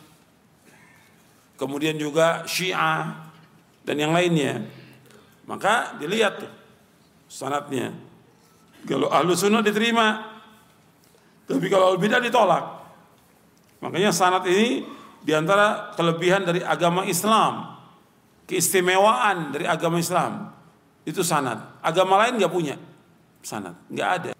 Kemudian juga dari uh, firqah-firqah yang sesat nggak ada mereka nggak punya sanad. Yang ada dalam ajaran Islam ini itu ada sanatnya. Makanya dalam kita berbicara soal hadis itu yang dilihat sanatnya dulu sahih atau tidak. Bukan matannya. Bukan matan, lafat hadisnya bukan. Bukan lafat hadis, tapi sanatnya, rangkaian rawinya dulu. Dia sahih atau tidak. Kalau rangkaian rawinya dia sahih maka matanya juga sahih. Tapi kalau rangkaian dia sanatnya daif, meskipun matanya bagus nggak bisa diterima. Maka dikatakan oleh Yahya bin Said Al-Qattan yang rahimahullah wafat tahun 190 Hijriah. Untuk melihat di sini tentang pentingnya sanat halaman 45. La tanduru ilal hadith walakin dulu ilal isnad fa in sahal isnad wa illa fala taghtaru bil hadith idza lam yasihhal isnad. Jangan kalian melihat kepada matan hadis tetapi lihatlah kepada sanad hadis apabila sudah sahih sanadnya ambillah hadis tersebut. Dan jika tidak sah sanadnya maka janganlah kalian tertipu dengan bagusnya matan hadis tersebut. Kemudian ikhwan fillah di sini saya sebutkan tentang bagian sunnah menurut sampainya kepada kita. Jadi sunnah sampainya kepada kita ada hadis yang mutawatir diriwayatkan dari banyak sahabat ke banyak tabiin, tabiut tabiin sampai tercatat oleh para ulama hadis yang banyak. Ini mutawatir. Kemudian mutawatir itu dari mulai sanad, pertengahan dan akhir sanad semuanya banyak. Kemudian mustahil menurut adat mereka berdusta dan sandaran penyampaiannya dengan suatu yang konkret. Artinya seperti sami itu sami dan yang lainnya. Adapun hadis ahad yang tidak mencapai derajat mutawatir, ada yang masyhur, ada yang aziz, ada yang gharib. Ini nanti pembagian tentang masalah hadis. Sekarang kita baca bicara bab yang kedua tentang kedudukan as-sunnah dalam syariat Islam. Tidak sunnah ini merupakan hujjah yang wajib diterima oleh semua orang Islam ini wajib menerima hujahnya sunnah karena dia merupakan wahyu dan nggak mungkin Al-Quran itu bisa berdiri sendiri tanpa sunnah. Kalau orang pakai Quran saja tanpa sunnah nggak bisa kita sholat. Karena nggak dijelaskan dalam Al-Quran. Jadi sunnah itu penting untuk menjelaskan. Makanya hujahnya banyak puluhan ayat dalam Al-Quran yang menjelaskan tentang hujahnya sunnah. Saya nggak bacakan semuanya ini tentang hujahnya di antaranya saya bacakan beberapa ayat aja. Allah berfirman wa ma kana lil mu'minin wal mu'minatin idza qadallahu wa ma kana lil mu'minin wala mu'minatin idza qadallahu wa rasuluhu amran ay yakuna lahumul khiyaratu min amrihim. Wa may ya'sillaha wa rasulahu faqad dhalla dhalalan mubina. Dan tidak patut bagi laki-laki yang mukmin, perempuan yang mukmin apabila Allah Rasulnya telah menetapkan satu ketetapan, tidak ada pilihan lagi bagi mereka tentang urusan mereka. Dan barang siapa menduraki Allah Rasulnya, maka sungguh dia telah tersesat dengan kesesatan yang nyata. Di surah Al-Azab 36. Jadi kalau udah Allah dan Rasulnya sudah putuskan sesuatu perkara, nggak boleh bagi laki-laki perempuan menolak perkara itu. Atau pilih-pilih nggak boleh. Kemudian contoh yang lain lagi tentang wajibnya kita mengikuti Rasulullah Sallallahu Alaihi Wasallam. Untuk melihat lagi di surah An-Nur. Di An-Nur Orang mukmin kalau sudah diajak kepada Quran dan Sunnah itu wajib mengatakannya sami'na wa ata'na. Innama kana qaulal mu'minina idza du'u ila Allah wa rasulihi liyahkum bainahum ay sami'na wa ata'na wa ulaika hum muflihun. Sesungguhnya orang beriman itu apabila diajak kepada Allah Rasulnya untuk berhukum di antara mereka, mereka mengatakan kami dengar, kami taat. Dan mereka lah orang-orang yang yang bahagia dan beruntung. Dalam surah An-Nur ayat 51. Kemudian juga di surah Al-Hasyr ayat 7, "Wa ma atakumur rasulu fakhudhu wa ma nahakum anhu fantahu wattaqullaha innallaha syadidul iqab." Apa yang diberikan Rasul kepadamu maka terimalah dan apa yang dilarang bagimu tinggalkanlah. Bertakwalah kepada Allah, sesungguhnya Allah itu sangat keras siksanya. Jadi ini sebagai hujah dari as-sunnah. Jadi apa yang datang Rasul kita ambil. Nanti saya akan sebutkan tentang dalilnya Abdullah bin Mas'ud dengan ayat ini berkaitan dengan sunnah. Kemudian hadis yang menjelaskan untuk itiba kepada Nabi SAW. Berpegang teguh kepada sunnahnya. Nabi menyebutkan SAW, Kullu ummati yadakhulul jannah illa man aba. Qalu ya Rasulullah man ya'ba. Qala man ata'an dakhal jannah wa man asani faqad aba. Setiap umatku dia akan masuk surga kecuali yang enggan. Mereka berkata, ya Rasulullah, siapa yang enggan? Barang siapa yang taat kepada aku masuk surga, yang enggan kepada aku maka dia yang tidak taat maka dia enggan masuk surga. Kemudian juga Nabi uh, di sini Nabi menyebutkan hadis yang tadi yang saya sebutkan tentang Quran dan Sunnah. Untuk melihat di halaman 63 atau sebelumnya, sebelumnya di halaman 62 dalil yang kelima dari hadis Nabi disebutkan antum lihat di tengah-tengahnya disebutkan Wa inna ma harrama Rasulullah mithlu ma Allah. Kata Nabi SAW, ketahuilah apa yang diharamkan oleh Rasulullah itu sama seperti apa yang diharamkan oleh Allah. Antum lihat di halaman 62 ada ya. Iya. Ketahuilah apa yang diharamkan Rasulullah sama seperti apa yang diharamkan. Nabi sebutkan di antara apa yang diharamkan seperti himar.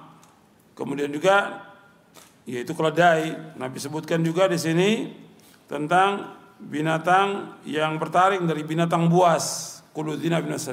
Di Quran nggak ada. Tapi Nabi mengharamkan. Apa yang Nabi haramkan sama seperti yang diharamkan oleh Allah dan Kemudian Nabi menyebutkan tentang dua perkara yang wajib kita ikut Quran dan Sunnah. Nabi Hurairah radhiyallahu anhu qala qala Rasulullah SAW Inni qad taraktu fikum syai'aini lan tadillu ba'dahuma Allah wa sunnati wa lan yatafarraqa hatta yarida alayya al-haud. Rasul bersabda, sungguh aku tinggalkan dua perkara kepada kalian yang kalian tidak akan sesat selama kalian berpegang teguh dengan keduanya, kitabullah dan sunnahku serta keduanya tidak akan berpisah sampai keduanya mendatangi aku di telaga. Ini sahih Hakim baik Hakim dan yang lainnya.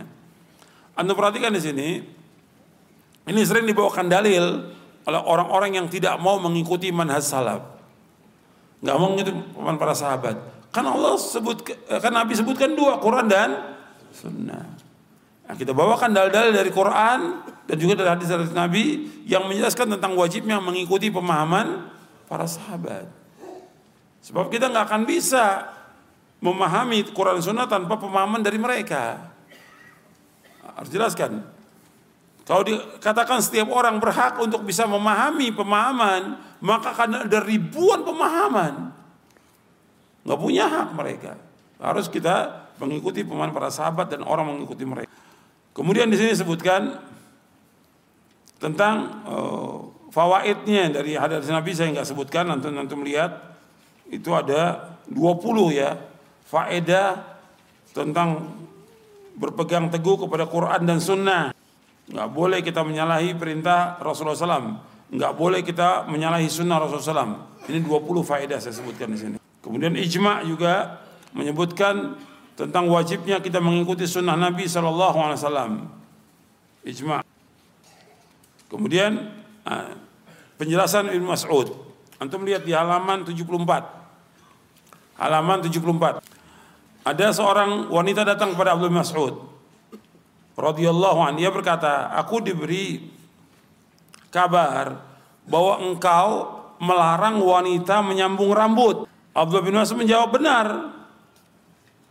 Wanita terus berkata, apakah larangan itu ada dalam kitabullah? Atau engkau dengar langsung Rasulullah SAW? Abdullah bin Mas'ud radhiyallahu mengatakan, aku mendapatkan larangan dalam kitabullah dan sabda Rasulullah. Dua disebutkan. Dalam Quran dan Sunnah. Wanita tersebut berkata lagi, demi Allah, aku telah membaca mushaf Al-Quran dari awal hingga akhir, tidak terdapat larangan menyambung rambut. Memang nggak ada di Quran. Tapi antum lihat nih, istidlalnya Abdullah bin Mas'ud radhiyallahu an. Kata Ibnu Mas'ud radhiyallahu an, bukankah dalam Al-Qur'an ada ayat wa ma atakumur rasulu fakhudhu wa ma nahakum anhu fantahu wattaqullaha innallaha syadidul iqab. Bukankah Allah berfirman dalam surah Al-Hasyr ayat 7, apa yang datang kepada kamu dan Rasul kamu ambil, apa yang larang kamu tinggalkan, bertakwa kepada Allah, Allah maha keras siksanya. Kemudian baru disebutkan oleh Ibnu Mas'ud, fa inni sami'tu Rasulullah naha wa fi lafdhin la'ana 'anil namisah wal washirah wal wasilah wal washima illa min da. Sesungguhnya aku pernah mendengar Rasulullah melarang dalam lafaz lain melaknat orang yang mencabut bulu dahinya. Termasuk alis ya. Alis mencukur alis ini kan banyak wanita sekarang mencukur alis. Ini hukumnya haram dan dilaknat oleh Rasulullah SAW. Dilaknat itu. Mengikir gigi, menyambung rambut, mentato, mentato kecuali kalau memang sakit dia di bagian tertentu yang memang harus ditato karena sakit. Dan ini yang paham orang-orang yang paham tentang masalah ini, tapi nggak semua orang bisa paham. Jadi di sini menyebutkan bahwa Abdullah bin Mas'ud berdalil dengan Quran, kemudian berdalil dengan Sunnah. Bahwa Sunnah Nabi itu meskipun nggak disebutkan, tapi cukup dengan Quran wa ma'atakumur rasul fakhudhu. Apa yang datang dari Rasul kamu ambil. Tapi jelasnya tentunya sunnah yang yang sahih, hadis yang sahih. Kemudian disebutkan di sini tentang larangan menyambung rambut. Larangan juga mentato, larangan perempuan mencukur bulu alisnya, hukumnya haram dalam Islam. Hukumnya haram. Dan ini banyak wanita-wanita yang yang mencukur bulu alisnya. Ini hukumnya haram dalam Islam. Kemudian tentang hubungan Al-Quran dengan Sunnah ini disebutkan oleh Ibnu Qayyim ada tiga. Terkadang sebagai penafsir Al-Quran terkadang mentakyid membatasi kemutlakannya terkadang sebagai bayan penjelasan. Hubungan as-sunnah dan Quran ada tiga macam. Bagi penguat hukum yang ada terkadang as-sunnah berfungsi sebagai penafsir terkadang menetapkan membentuk hukum yang baru yang tidak terdapat dalam Al-Quran. Dan ini banyak penjelasannya di sini saya sebutkan. Dijelaskan tentang warisan umpamanya. Laki-laki mendapatkan dua perempuan satu. Tapi Nabi juga memberikan penjelasan bahwa para nabi tidak mewariskan apa-apa. Jadi apa yang diwariskan dari nabi itu untuk sodako, nggak bisa dipakai buat anak. Kemudian orang tua yang kafir nggak bisa mewariskan kepada anaknya. Anak juga demikian yang kafir nggak mewariskan kepada anak bapaknya yang muslim. Jadi muslim dengan kafir nggak bisa saling mewaris. Dan yang lainnya lagi, As-Sunnah juga mentakyid seperti pencuri dipotong tangannya, Potong tangannya disebutkan di hadis sampai pergelangan, bukan semua sampai sini bukan. Pergelangan, ditakyid, dibatasi oleh hadis. atau as-sunnah sebagai penjelasan. Seperti disebutkan dalam Al-Quran dirikan salat. Kemudian dijelaskan oleh hadis untuk mengikuti salat sebagaimana Nabi salat. Sallu kama raaitumuni usalli. Begitu juga haji dan yang lainnya. Ini yang berkaitan hubungan Al-Quran dan Sunnah. Sekarang kita masuk tentang uh, as-sunnah dan para penentangnya di masa yang lalu dan masa sekarang jadi tetap aja yang menentang as-sunnah itu banyak ya. Ada aja setiap zaman yang menentang as-sunnah. Yang di masa yang lalu ada ya khawarij yang mengatakan para sahabat itu sudah tidak adil lagi. Kemudian Mu'tazilah juga demikian. Begitu juga Syiah. Nah, ini Syiah ini ini juga bukan hanya menentang sunnah kalau Syiah. Tapi mereka menentang apa? Quran. Maka saya sebutkan di sini tentang Syiah bahwa Syiah itu mereka menentang Al-Quran dan juga menentang Sunnah. Kalau dari segi ini aja sudah kafir mereka. Belum lagi yang lainnya. Karena kalau kita lihat udah berbeda antara uh, Islam dengan Sunnah udah beda. Banyak juga orang-orang yang mengikuti atau membela Syiah karena ketidaktahuan, karena kebodohan, ya. Syiah dari segi etiqat terhadap Al-Quran aja itu mereka sudah mengatakan Al-Quran ini sudah dipalsukan bahkan sudah berubah dan itu disebutkan oleh para ulama Syiah antum lihat di halaman 90 mereka punya kitab-kitab yang menjelaskan tentang Al-Quran itu sudah berubah sudah tidak otentik lagi, sudah tidak terpelihara. Perkataan mereka ini menentang Quran atau tidak? Menentang yang mana? Saya mau tanya kepada antum. Ini antum kan ngaji nih. Ya.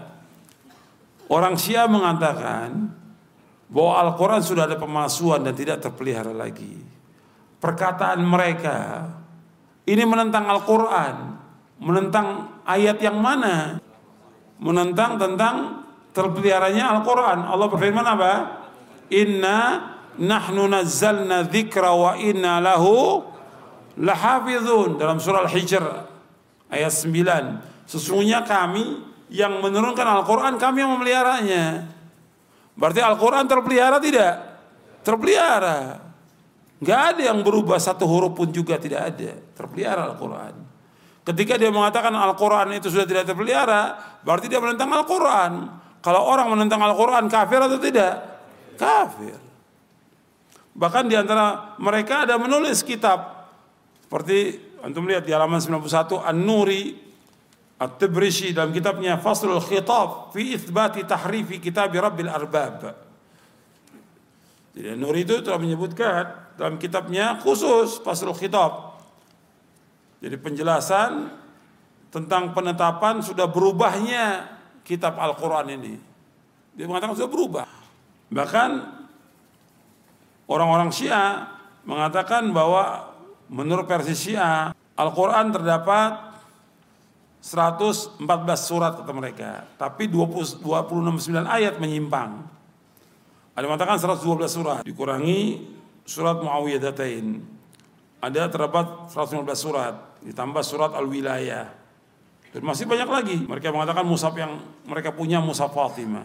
Dari segini segini ini aja udah kafir mereka dari Al-Qur'an. Belum lagi yang lainnya kalau kita lihat.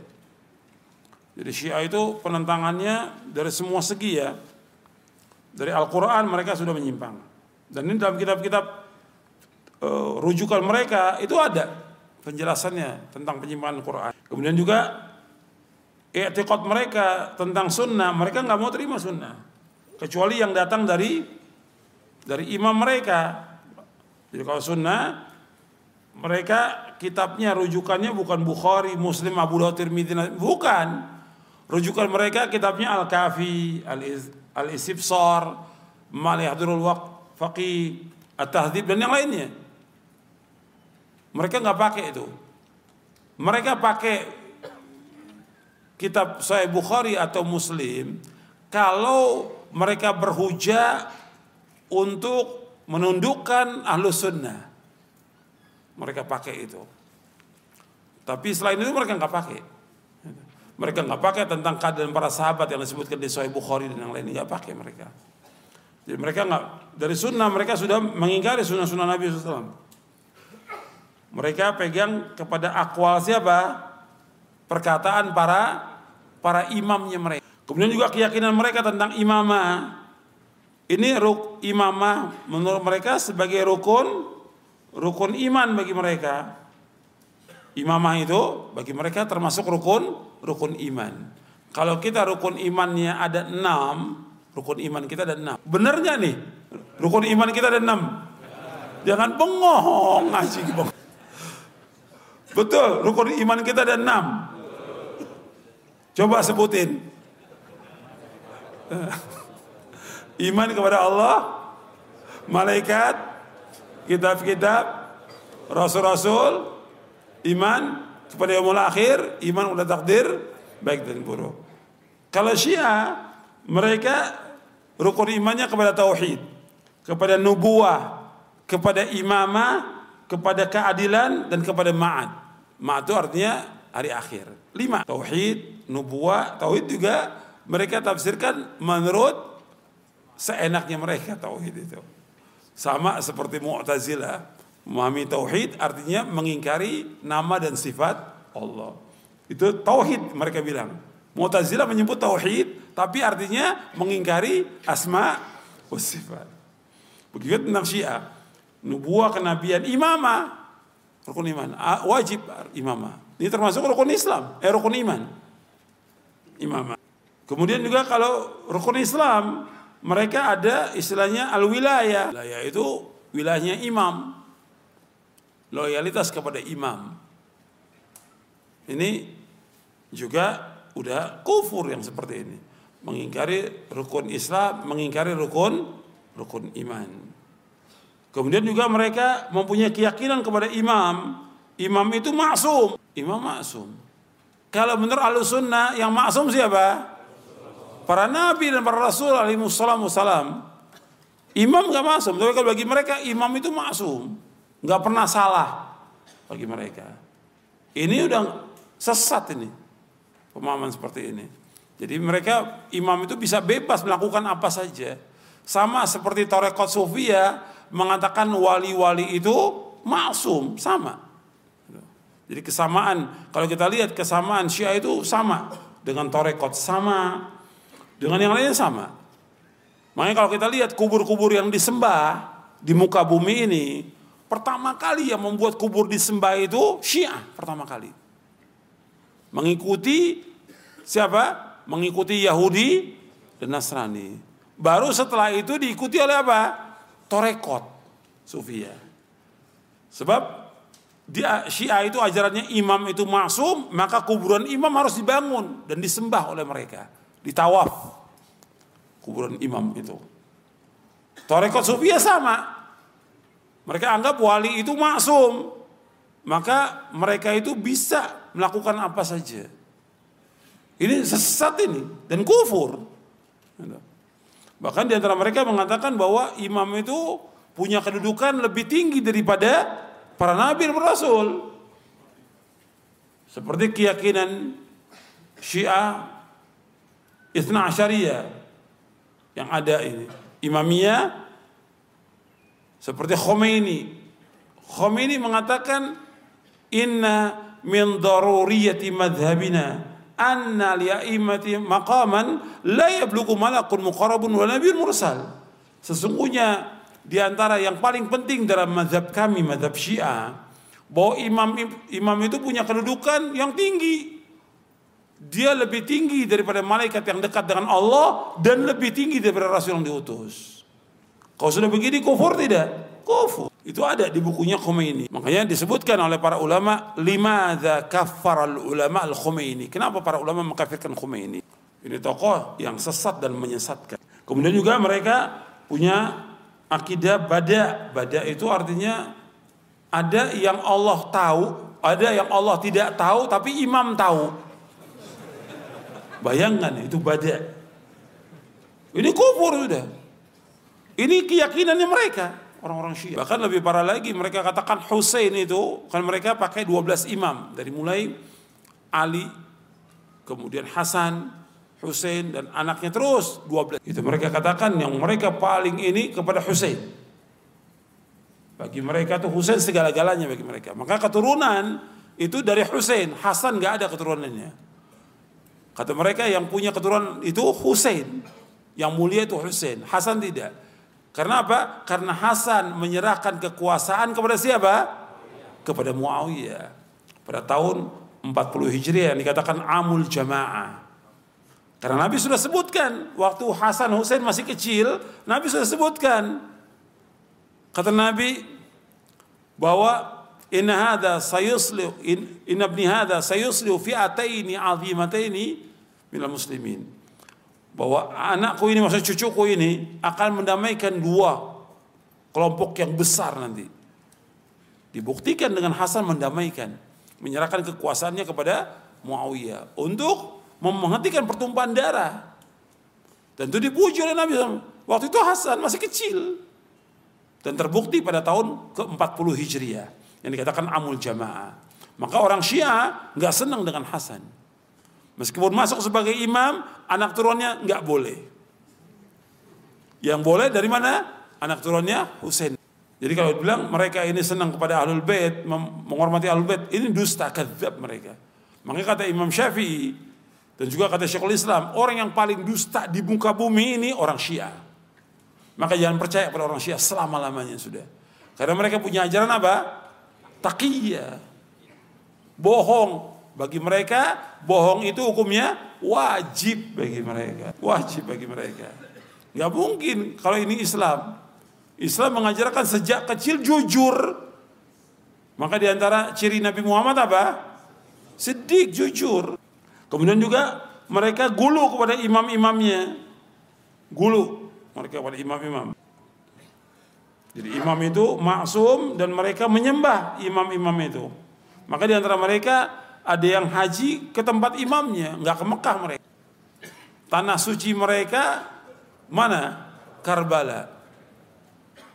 Tanah suci mereka Karbala, karab wabala. Karbala, karab kesulitan yang terus menerus. Bala ya musibah bencana. Karab, Karbala. Karab wabala. Makanya terus mereka mendapatkan bencana. Terus karab wabala. Dibilang Karbala. Mereka mengatakan bahwa Karbala suci. Mereka ngambil tanah itu untuk sholat. Taruh di sini kalau sholat. Itu dari Karbala kata mereka. Kalau tokoh-tokohnya iya, tapi kalau yang awam tidak. Tapi kalau tokoh-tokohnya mesti bawa tanah itu. Karbala. Karab wabala. Maka bencana terus buat mereka. Maka akhir kehidupannya banyak yang gila mereka. Karab wabala. Karena mereka mencaci maki para sahabat. Dan bagi mereka mencaci maki sahabat merupakan apa? Agama sebagaimana takiyah agama. Kata mereka, at-taqiyatu dini wa dinu abai kata mereka. Dalam kitab mereka bahwa takiyah itu adalah agamaku dan agama nenek moyangku. Wajib takiyah. Begitu juga mereka mencaci maki para sahabat merupakan agama wajib bagi mereka. Karena mereka berpendapat bahwa sesudah wafatnya Rasulullah, para sahabat semuanya murtad. Kecuali yang nggak murtad Ali bin Abi Thalib, Salman Al Farisi, Abu Dhar Al Ghifari dan yang lainnya berapa orang? Semuanya murtad. Berarti mengkafirkan siapa? Para sahabat. Yang paling mereka benci dua orang yang dicintai oleh Allah dan Rasulnya. Siapa? Abu Bakar dan Umar. Nggak mungkin mereka ini orang Islam nggak mungkin. Kalau orang Islam mesti mencintai siapa? Sahabat Abu Bakar Umar. Kita tadi sudah bahas hadis bahwa Nabi menyuruh kita mengikuti siapa? Abu Bakar. Iqtadu bil ladzini ba'di Abi Bakar wa Umar. Dan akan mengikuti dua orang sahabatku sudah wafatku Abu Bakar dan Umar. Dan orang yang paling mulia Abu Bakar dan Umar, tokohnya para sahabat. Tempatnya di sorga. Dan dua-duanya juga sebagai apanya Nabi? Sebagai sahabat dan juga apa? Mertua, mertuanya Nabi. Mertua Nabi sangat dekat hubungan yang luar biasa. Tapi itu jadikan agama mencaci maki sahabat Abu Bakar dan dan Umar. Dicaci maki oleh mereka. Dalam sholatnya caci maki, dalam majelisnya mereka caci maki Abu Bakar Umar. Nggak mungkin. Kalau orang Islam nggak mungkin. Nabi bersabda, Sallallahu Alaihi Wasallam, la tasubbu ashabi. Falau anna adakum anfaqa mithla uhudin dhahaba ma balagha mudda nasifa. Dalam hadis yang diriwayatkan oleh Imam Bukhari, Muslim, Tirmidzi dan yang lainnya, Nabi bersabda SAW dari sahabat Abu Sa'id Al-Khudri radhiyallahu an, "La tasubbu ashabi." Janganlah kalian mencaci maki para sahabatku. Falau anna ahadakum anfaqa mithla uhudin dhaba, kalau seandainya seorang dari kamu infak sebesar gunung Uhud berupa emas, ma balagha mudari sifa. Enggak mencapai infaknya sahabat meskipun mereka infak sebesar dua telapak tangan. Tidak juga separohnya. Artinya sekarang ini, ini nanti sahih bukan muslim. Kita infak nih, berupa gunung Uhud, berupa emas. Kalau antum yang sudah pernah umrah atau haji melihat di Madinah itu gunung Uhud, besarnya gunung Uhud itu. Sebesar-besarnya panjang gunung Uhud. Itu nggak bisa dihitung dengan ribuan ton itu, gunung Uhud. Sekarang kita dijadikan oleh Allah berupa emas gunung Uhud itu. Kita infakkan itu. Kalau kita infakkan berupa gunung Uhud, berupa emas itu, cukup buat bangsa Indonesia. Kita infakkan semuanya, belum bisa mencapai derajat siapa? Sahabat. Sahabat infak berupa makanan, satu piring umpamanya, kita infak sebesar gunung, belum bisa mencapai derajat sahabat. Karena apa? Karena imannya mereka. Karena ikhlasnya mereka. Karena jihadnya mereka. Karena jujurnya mereka.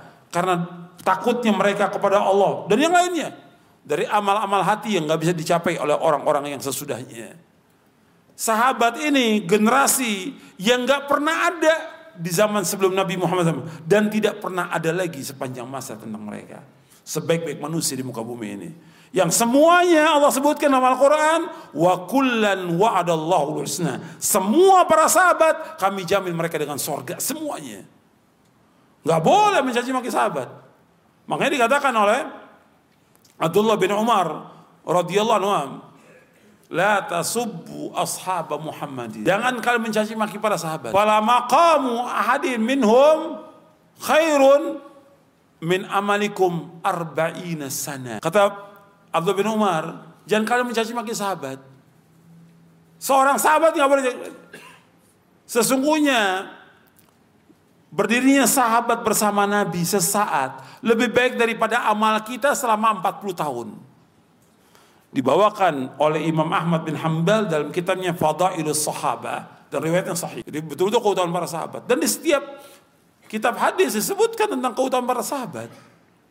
Ada manakib ya. Manakibnya Abu Bakar, manakibnya Umar. Mestinya orang menyebutkan tentang manakib atau fadail as-sahabah, keutamaan para sahabat. Tapi kalau kita lihat orang-orang menyebut manakib siapa? Abdul Qadir Jailani. Bukan manakib sahabat, manakib Abdul Qadir. Betul, Syekh Abdul Qadir ini orang mulia. Dia orang soleh. Tapi yang pantas disebutkan siapa?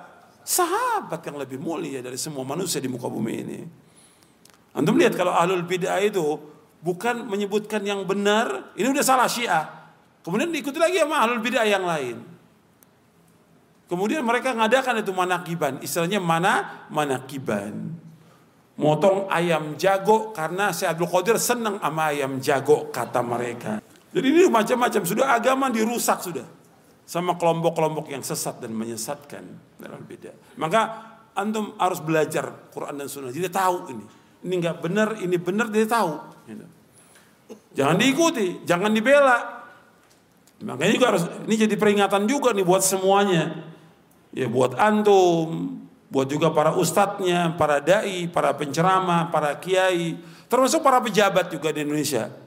Ini Syiah sesat jangan dibela.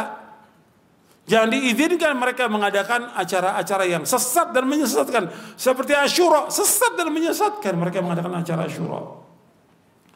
Tentang terbunuhnya Hussein, mereka menangis, meratap. Pakai akal yang waras aja nggak bisa diterima. Mereka menatap, meratap dengan memukul dirinya. Coba kalau orang kafir lihat, oh Islam kok begitu, saya nggak mau masuk Islam. Nanti dilukai tubuh saya kata mereka. Iya tidak? Ini nggak masuk di akal. Di agama nggak ada, apalagi akal. Mereka ini paling bertentangan dengan akal manusia. Orang Syiah, orang yang paling bodoh di muka bumi, paling bohong dan paling bodoh. Tapi kalau kita lihat dalam muamalah, paling jahat Syiah itu. Khawarij dan Syiah paling jahat karena mereka menghalalkan darah kaum muslimin dan menghalalkan harta kaum muslimin sepanjang sejarah. Kita melihat para ulama al-sunnah dibunuh oleh siapa? Oleh Syiah. Ketika Khomeini revolusi Iran pertama kali merebut kekuasaan Iran, yang dibunuh siapa pertama kali? Ulama al-sunnah yang dibunuh. Dihancurkan masjid-masjid sunnah oleh Khomeini. Makanya itu hati Syiah ini nggak bisa ditoleransi. Maka pejabat juga harus paham tentang Syiah ini. Bisa baca buku-buku tentang tentang Syiah. Sesat dan menyesatkan, bahkan kafir, merusak Islam dan kaum muslimin. Nggak bisa ditolerir. Belum lagi ajaran mereka yang menghalalkan zina. Apa ajaran mereka menghalalkan zina? Mut'ah. Mut'ah. Jadi nggak perlu pakai wali, nggak perlu pakai apa, senang perempuan zina. Habis itu cerai. Islam mereka. Ini zina. Banyak lagi kerusakan mereka ini luar biasa kerusakannya. Jadi antum tetap hati-hati, jangan dibaca juga situs-situs mereka jadi dibaca, jangan dibantah nggak ada manfaatnya. Karena mereka terus menyebarkan. Makanya kalau antum lihat ketika ada ustadz dengan ustadz itu sengaja dibikin, itu orang Syiah. Nah antum nggak tahu baca media sosial sengaja ustadz ini dia diadu domba oleh siapa? Syiah yang nulisnya. Maka antum jangan baca, baca buku, baca Quran, baca sunnah manfaat. Kadang-kadang kita kadang-kadang sengaja diadu domba gitu. Bikin kita kesal. Dijelekan ustadz fulan, ustadz fulan. Yang jeleknya sama Syiah. Gitu. Dan kalau isu-isu politik yang diangkat siapa? Syiah. Ini kalau kita nggak nggak milih ini nanti Syiah merajalela. Sama aja antum pilih ini pilih ini sama Syiah juga merajalela. Salahnya dan bodohnya, bodohnya ini didukung oleh siapa? Ustadz Ustadz. Masa Ustadz ikut milih dukung partai politik? Ya nggak bener dong. Gak bisa, gak bisa, gak bisa ketemu antara dakwah dengan partai politik. Selama-lamanya gak bisa ketemu. Dakwah ngajak orang ke mana? Kepada rukun iman, kepada ganjaran, kepada pahala, kepada sorga. Kalau ini ngajak ke mana? Ngajak kepada golongan, ngajak kepada perpecahan, ngajak kepada kedudukan, ngajak kepada kekuasaan. Kata Syekhul Islam Ibn Taimiyah rahimahullah dalam kitabnya Majmu Fatawa, bahwa di antara sumber kerusakan orang cinta kepada harta dan kedudukan itu sumber kerusakan. Dasarnya apa Syekhul Islam mengatakan demikian? Madhibani. Sabda Rasulullah SAW, Madhibani ja'i'ani ursila fi ghanamin biafsadalaha min hirsil mar'i ala dini wa syarqi dini. Dua serigala yang dilepas di kerumunan kambing itu tidaklah lebih merusak daripada ketamakan manusia kepada harta dan kedudukan yang merusak agamanya. Hadis sahih riwayat Ahmad, Tirmidzi dan yang lainnya. Untuk lihat, kalau orang sudah punya kedudukan, jabatan, semua rusak. Betul nggak? Kenyataan. Gitu. Kalau udah punya kejabatan, kedudukan, dirusak semuanya oleh dia. Ya agamanya dia rusak, keluarganya dia rusak, agama dia rusak, umat juga dirusak oleh dia. Bahkan teman-teman dia yang dekat pun dirusak oleh dia. Nggak cukup menjatuhkan, nggak cukup. Tapi dia berpikir bagaimana supaya temannya itu mati. Gitu. Atau di penjara. Iya tidak? Itu jahat. Ini kedudukan. Berbahaya. Makanya ketamakan itu. nggak bakal ketemu kita. Antara dakwah dengan yang seperti ini akan ketemu. Selama-lamanya. Kita kembali kepada tadi. Jadi Syiah ajarannya itu sesat dan menyesatkan. Kalau kita lihat lagi, sahabat-sahabat dicaci maki yang mulia. Abu Bakar dan Umar dicaci maki oleh mereka.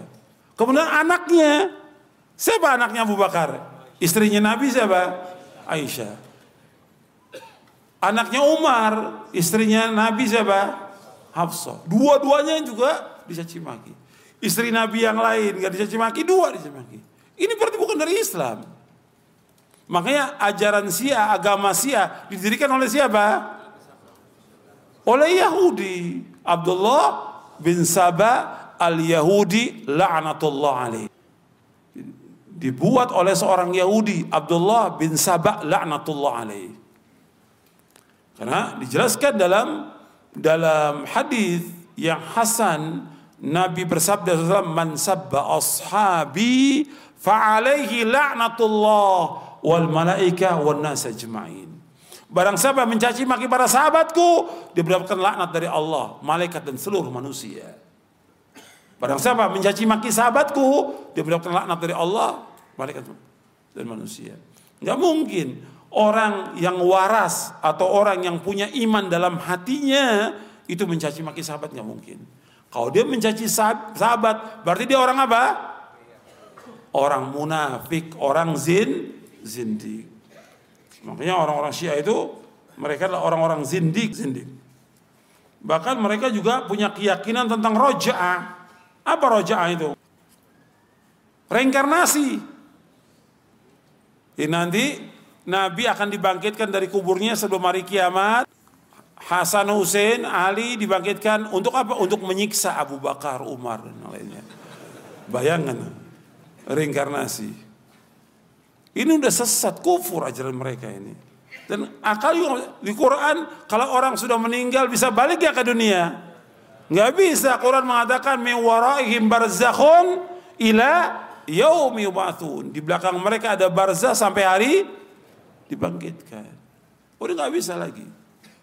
Jadi barzah. Banyak kalau saya lihat penjelasan ulama al-sunnah. Saya bawakan satu aja. Tentang pengkafiran syiah itu banyak sudah. Sampai Ibnu Katsir juga membawakan nanti antum melihat dalam tafsir Ibnu Katsir ketika menafsirkan ayat dalam surah Al-Fatih di ayat yang terakhir dibawakan perkataan Imam Malik tentang kafirnya orang-orang Syiah di tafsir Ibnu Katsir. Dan banyak kalau saya lihat puluhan nih saya catat tentang para ulama mengkafirkan Syiah. Sambil satu aja. Perkataan Abu Zur'ah Ar-Razi. Abu Zur'ah Ar-Razi termasuk imam dari imam-imam ahli hadis termasuk pembesarnya imam ahli hadis Abu Zur Ar-Razi yang wafat tahun 264 Hijriah. Kata beliau rahimahullah idza ra'aita ar-rajula yantaqisu ahadan min ashabi Rasulullah sallallahu fa'lam annahu zindiq Lianna Rasul SAW indana haqqun wal Quran haqqun wa inna ma adda adda ilaina hadzal Quran wa sunan ashabu Rasul SAW wa inna ma yuriduna yajrahu syudana Liubtul kitab wa sunna wal jarubim awla Wahum wa hum zanadiqa Apabila engkau melihat seseorang mencaci seorang dari para sahabat Rasul SAW, mencaci maki seorang sahabat Rasulullah, maka ketahui bahwa dia zindik. Apa mana zindik? Munafik.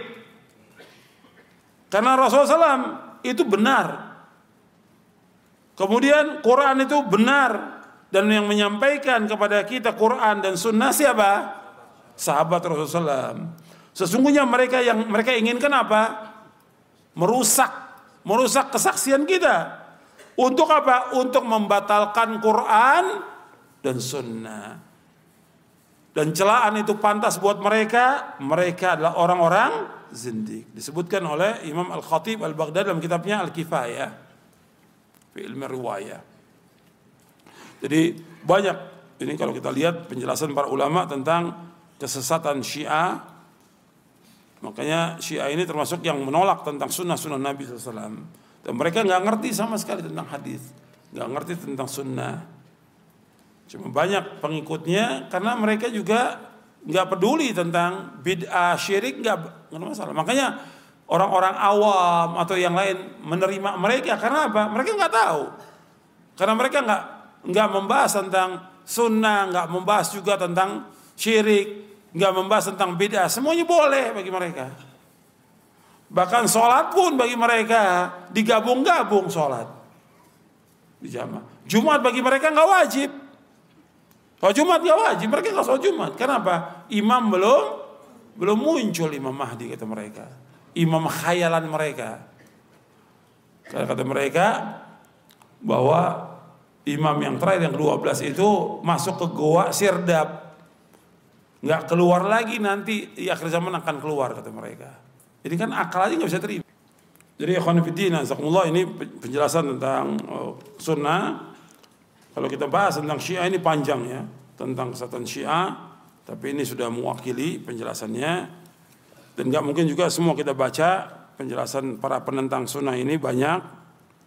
Cuma yang terakhir saya kasih kesimpulan di sini tentang di khatimah tentang wajibnya kita mengimani semua hadis yang sudah sahih.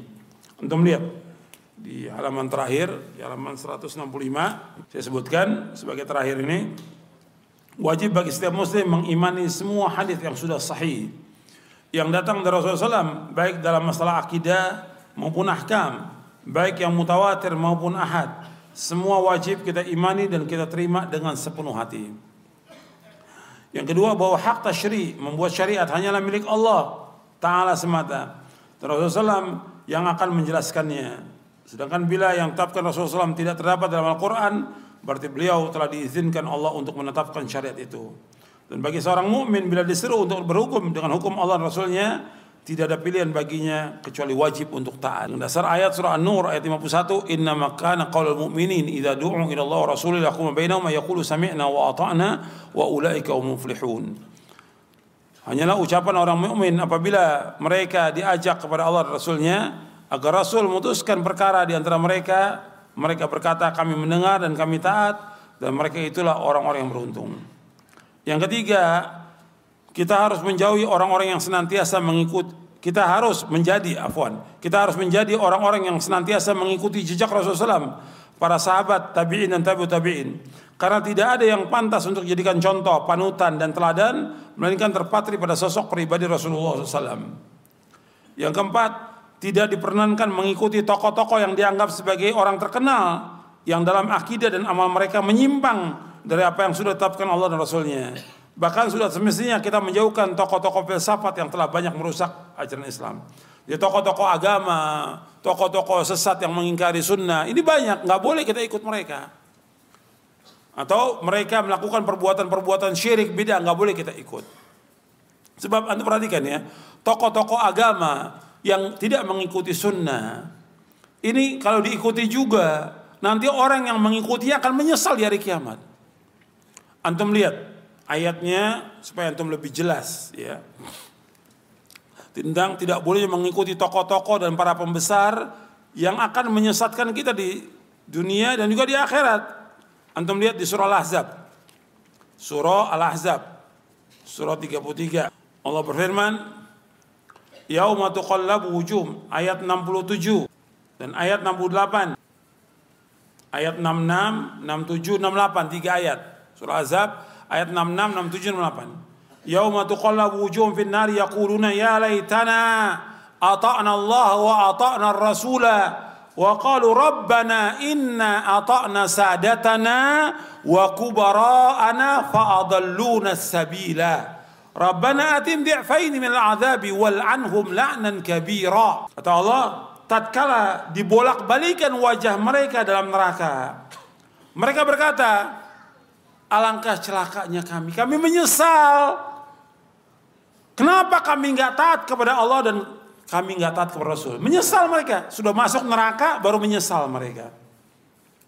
Mereka berkata, waqalu mereka berkata, Rabbana wahai Rabb kami, inna ata'na sadatana wa kubara'ana fa'adalluna sabila. Wahai Rabb kami, dulu kami dunia taat kepada siapa? Kepada kepada tokoh uh, kepada tuan-tuan kami. Kepada pemimpin-pemimpin kami. Kepada pembesar-pembesar kami. Fa'adalluna sabila. Mereka menyesatkan kami dari jalan Allah Rabbana wahai Rabb kami atim di'fain min azab wahai Rabb kami berikan kepada mereka dua kali azab dua kali lipat wala'anhum la'nan kabira la'natlah mereka dengan la'nat yang besar penyesalan ini manfaat tidak nggak manfaat. Allah sebutkan di sini bahwa mereka menyesal di hari kiamat. Karena apa? Dulunya taat kepada siapa? Kepada tokoh-tokoh agama. Kepada kiai-kiai, kepada tokoh-tokohnya, kepada para pembesarnya. Menyesal mereka. Yang wajib kita ikut siapa? Rasulullah SAW. Kita akan ditanya oleh Allah di kubur tentang siapa? Rasulullah satu aja, nggak yang lain. Bi tuftanun Wa anni tus'alun kata Nabi. Dengan aku kalian akan terfitnah. Artinya difitnah maksudnya ditanya tentang uh, fitnah kubur maksudnya pertanyaan di kubur. Karena kan ditanya. Dan tentang aku kan akan ditanya oleh Allah. Di kubur dan juga nanti di hari kiamat. Kamu ikut Rasul atau tidak? Yang wajib kita ikut Rasulullah SAW. Bukan kiai, bukan tokoh agama, bukan. Rasulullah. Makanya perhatikan. Yang kita wajib ikut Rasulullah SAW. Ayatnya banyak di Quran. Di surah Ali Imran ayat 31. Di surah Al-Ahzab ayat 21 dan yang lain. Yang kelima, pemahaman, pengamalan dan dakwah yang bersumber dari Quran Sunnah haruslah sebagaimana dipahami, diamalkan dan didakwakan oleh Rasulullah SAW dan para sahabatnya. Tidak boleh ada seorang pun yang menyalahi aturan dalam perkara ini. Ini sudah wajib mengikuti mana salaf. Yang keenam, kita meyakini bahwa as-sunnah wahyu yang akan tetap Allah pelihara sebagaimana hanya Al-Quran. Kita wajib meyakini bahwa untuk memahami Al-Quran butuh kepada sunnah. Sebab di antara fungsi as-sunnah ialah menguatkan hukum yang sudah ada dalam Al-Quran. Menjelaskan ayat-ayat yang masih mujmal, yang masih global menghususkan yang umum dan membatasi yang mutlak semua itu berlaku pada perkataan, perbuatan maupun pendapat dari Rasulullah SAW. Ya sampai sini dulu kajian kita. Mudah-mudahan bermanfaat. Kurang lebihnya saya mohon maaf. Wassalamualaikum Muhammadin sallallahu alaihi wa ala alihi wasallam. Disebutkan bahwa Al-Quran terjaga. Kemudian as-sunnah apakah juga terjaga padahal juga ada hadis yang palsu, hadis yang lemah. Ya justru ada ulama yang kemudian menjelaskannya, menunjukkan Al-Quran dan sunnah terjaga. Meskipun betul ada hadis Nabi yang yang dhaif, ada hadis Nabi yang palsu, tapi kan ada ulama yang menjelaskannya. Dan terdapat kitab-kitabnya yang menunjukkan bahwa itu terjaga as-sunnah. Bagaimana kita meyakini tentang apa yang disampaikan sahabat? Kan dengan adanya sanad kan. Adanya sanad sudah cukup, kan semua dengan sanad. Sampainya kepada para ulama sampai sekarang itu ada sanad. Ada sebagian orang menolak penilaian hadis oleh Syekh Al Albani. Ya kalau yang begini, yang nilai itu orang awam apa ahli hadis? Berbicara tentang hadis, yang menilai bahwa seorang itu ulama ahli hadis siapa yang nilainya? Ulama juga. Kalau orang awam nggak usah di ini. Orang tahu seorang dokter itu ahli atau tidak yang nilai siapa? Ya dokter juga, jangan orang awam. Seorang insinyur dia tahu tentang teknologi dinilai oleh siapa? Insinyur juga. Begitu ahli hadis dinilai oleh siapa? Ulama ahli hadis. Jangan dinilai oleh para penceramah yang nggak ngerti hadis, yang nggak paham agama. Mereka baca buku juga enggak tuh para penceramah tuh. Baca kitab juga enggak, ya rata-rata enggak baca kitab. Mau nilai para ulama, kapan mereka baca kitabnya? Sehari bisa tiga kali ceramah. Kapan bacanya? Jadi jangan kita dengar tuh orang-orang yang seperti itu. Enggak ngerti mereka. Yang bisa nilai dia seorang ulama, dia, dia seorang imam muhadidin, orang yang paham hadis, yang udah baca kitab. Begitu tentang tafsir juga, ulama tafsir yang paham tentang itu. Apa benar bahwa ada sahabat yang bernama Abdul bin Umar pernah mencukur jenggotnya? Ini kadzab, Ini yang bawa pendusta ini, tukang dusta itu. Enggak benar itu. Itu bohong. Para sahabat orang yang memelihara jenggotnya, enggak ada yang mencukur jenggot. Bagaimana kalau ada seorang dia penuntut ilmu, dia ngaku sudah belajar, tapi dia masih ngerokok dan pacaran. Ya diingatkan, pengakuan dia udah belajar ke ustadz ini nggak ada manfaatnya pengakuan. Yang dilihat apa? Pengamalannya. Pengamalan yang paling penting itu pengamalan dilihat pengamalannya, bukan pengakuan. Kalau pengakuan bisa aja orang semua bisa ngaku murid ini murid ini. Tapi kalau pengamalannya jelas nggak benar ya diingatkan bahwa ini nggak benar. Berarti dia nggak belajar. Kalau dia belajar Quran dia belajar sunnah, dia wajib tinggalkan karena rokok hukumnya haram. Begitu juga pacaran hukumnya haram dalam Islam. Mana yang penting kita mempelajari tafsir Quran atau hadis Nabi? Dua-duanya kita pelajari. Ya hadis Nabi kita pelajari dan hadis juga yang menjelaskan nanti tentang tafsir dari Quran itu. Dari hadis dijelaskannya. Kalau antum ada pertanyaan tentang uh, sahabat melakukan bid'ah, tanya kepada mereka apa. Jadi jangan kita mau dimasukin syubhat oleh ahlul bid'ah. Ahlul bid'ah itu nggak punya hujah. Jadi kalau antum mau bantah ahlul bid'ah, hujah yang dia bawa di situ juga bantahannya di hujah itu juga bantahannya Nggak usah lari ke yang lain. Mau dibawakan ayat, di ayat itu juga sebagai bantahan buat dia. Dibawakan hadis, di hadis itu juga bantahan buat dia. Al bidah. Karena al bidah nggak punya hujah sama sekali, nggak punya hujah.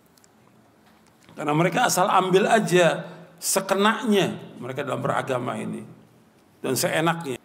Bagaimana kalau seorang suami belum mendapatkan pekerjaan dan dia belum berusaha untuk itu, dia bahkan nafkahnya dari istrinya. Apakah suami berdosa?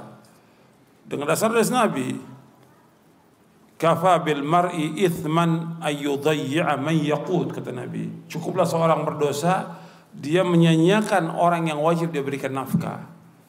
Ya, seorang suami wajib mencari nafkah, wajib. Meskipun dia sedang kuliah atau sedang belajar, kalau dia sudah punya istri wajib dia memberikan nafkah dan harus dia usaha. Nggak bisa dia mengandalkan kepada istrinya karena istrinya masih ada uang atau mengandalkan kepada mertuanya nggak boleh. Dia wajib untuk mencari nafkah untuk memberikan nafkah kepada kepada istrinya dan anaknya wajib. Apakah mungkin Quran itu akan bertentangan dengan sunnah? Nggak mungkin selama lamanya. Nggak mungkin Quran bertentangan dengan Quran nggak mungkin. Al-Quran bertentangan dengan sunnah nggak mungkin. Al-Quran dan sunnah bertentangan akal manusia nggak mungkin. Selama lamanya nggak mungkin. Nah gimana kalau disebutkan dalam ayat di sini dibawakan? Kan ayat menyebutkan tentang wajibnya sholat Jumat ya ayyuhalladzina amanu idza nudiya shalat yaumil jumu'ah. Wahai yang beriman adalah kalian apabila seru untuk sholat Jumat kalian, kalian Fas'au ila dzikri wa dzarul bai. Ya ayyuhalladzina amanu idza nudiya shalat yaumil jumu'ah fas'au ila dzikri wa dzarul bai. Wahai yang beriman apabila dipanggil untuk sholat Jumat segera tinggalkan perdagangan. Ini ayat dijadikan dalil oleh sebagian orang, sebagian kecil aja.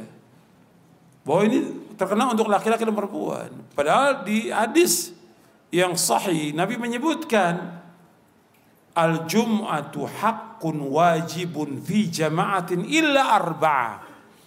Bahwa Jumat itu wajib dengan berjamaah kecuali empat. Disebutkan di situ imratun perempuan. Disebutkan juga mamluk, sobi dan disebutkan perempuan nggak wajib.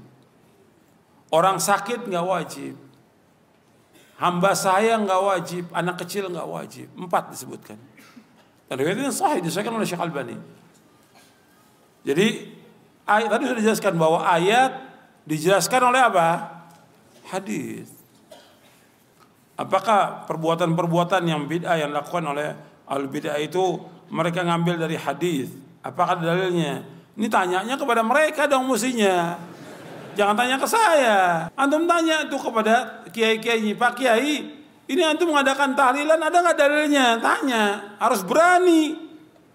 Tanya. Ini antum baca Quran di kuburan dalilnya apa? Tanya dalilnya, hadisnya. Jadi jangan kita kemudian diam. Nggak ada beda itu mereka ngambil dari riwayat yang palsu atau yang dhaif atau mereka ngadakan sendiri. Menurut pikiran mereka mengadakan apa? Ini baik menurut mereka. Padahal Imam Syafi'i paling keras tuh mengadakan istihsan. Istihsan menganggap baik sesuatu dalam agama nggak boleh. Kata Imam Syafi'i rahimahullah, "Man istahsana faqad syara'a." Barang saya mengatakan sesuatu itu baik, mengatakan sesuatu itu bahwa itu baik, maka dia mengatakan syariat. Nggak boleh. Imam Syafi'i menentang tentang istihsan. Bagaimana cara kita menggunakan waktu untuk belajar Quran dan Sunnah ini? Ya waktu kita sebenarnya banyak. Cuma kita banyak waktu kita yang terbuang.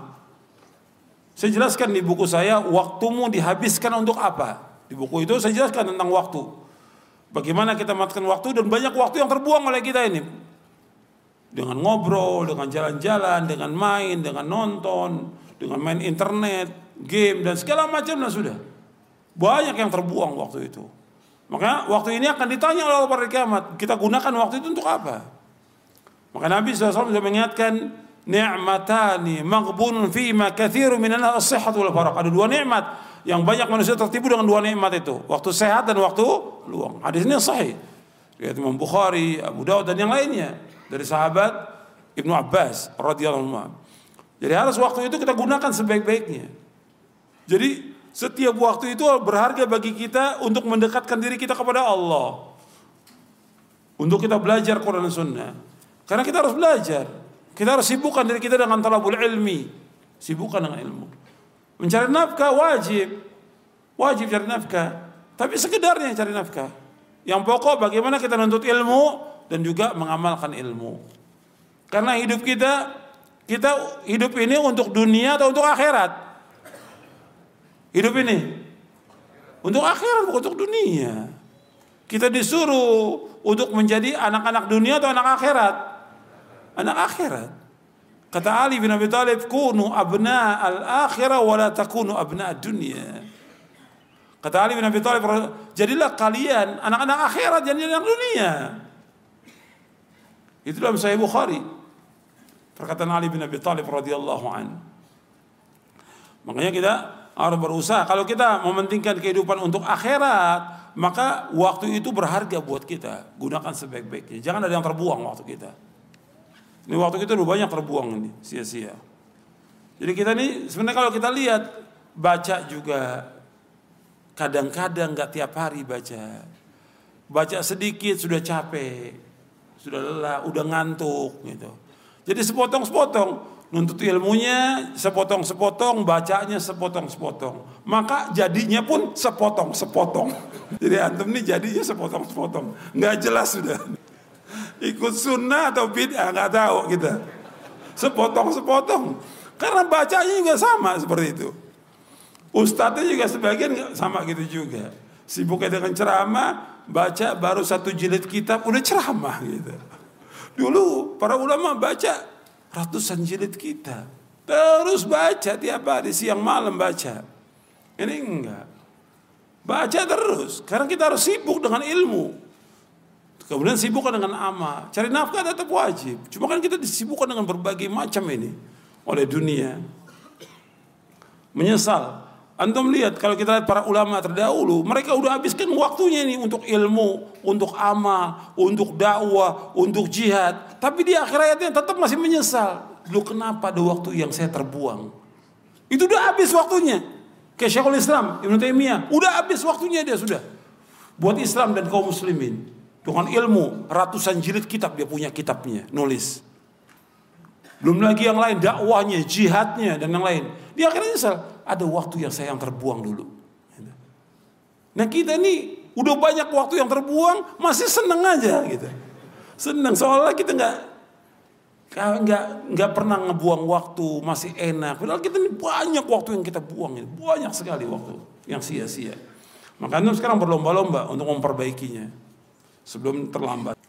Bagaimana kalau kita mendapatkan tantangan dalam kita belajar sunnah atau mengamalkan sunnah? Ya tetap akan dapat tantangan kita. Dan kita harus berusaha untuk istiqamah. Istiqamah. Di atas tauhid, istiqamah di atas sunnah, istiqamah dalam melakukan amal-amal soleh. Meskipun sedikit, dan ini perlu perjuangan memang. Harus kita belajar terus untuk bisa istiqomah kita belajar terus. Di samping itu juga jangan lupa doa kepada Allah. Ya muqallibal qulub tsabbit qalbi ala dinik. Ya muqallibal qulub tsabbit qalbi ala dinik. Ya muqallibal qulub tsabbit qalbi ala dinik. Ya Allah yang mau bolak-balikan hati tetapkan hatiku hukum terus minta kepada Allah. Di samping itu kita baca buku yang bermanfaat, cari teman-teman yang baik, terus melakukan amal soleh meskipun sedikit. Karena sebaik-baik amal itu yang kontinu meskipun sedikit. Kata Nabi, khairul a'mali adwamuha wa in qalla. Atau ahabbul a'mali ilallahi adwamuha wa in qalla. Amal yang paling dicintai Allah yaitu yang terus menerus kontinu meskipun sedikit. Jadi harus istiqomah kita. Tentang aroma sorga. Maksudnya apa? Bau sorga. Ya aroma sorga. Apakah tercium dunia? Tidak. Tercium nanti di hari kiamat nanti. Orang itu nggak mencium aroma sorga. Aroma sorga itu wanginya yang luar biasa. Akan tercium sejauh perjalanan 40 tahun. Maka kenikmatan yang paling nikmat yang masuk sorga. Maka seorang mukmin hidupnya bagaimana dia mencari sorga? Bagaimana kita menyikapi orang yang ingkar sunnah? Ya kewajiban kita hanya menyampaikan kepada mereka. Rasulullah SAW Allah sebutkan dalam Al-Quran berkali-kali wa ma 'ala rasuli illal wa ma 'ala rasuli illal balagh. Dan tidak ada kewajiban Rasul kecuali apa? Menyampaikan. Kita hanya menyampaikan aja kepada tokoh-tokoh itu. dengan buku-bukunya untuk sampaikan nih buku kedudukan sunnah kepada mereka. Kasih hadiah mereka tokoh-tokoh ini. Yang ingkar sunnah banyak. Yang ingkar sunnah banyak. Ya maksud saya banyak tuh artinya ada lah. Ada mereka di beberapa perguruan tinggi ya, ada yang mereka mengingkari sunnah. Kita kasih buku, kasih hadiah. Doakan mereka akan dapat hidayah. Tapi untuk kita bantah, mereka hujannya lebih kuat karena pintar mereka pintar bicara. Kan Nabi menyebutkan SAW dalam hadis yang sahih kata Nabi, "Inna akhwafa ma khafu ala ummati ala immatal mudillin."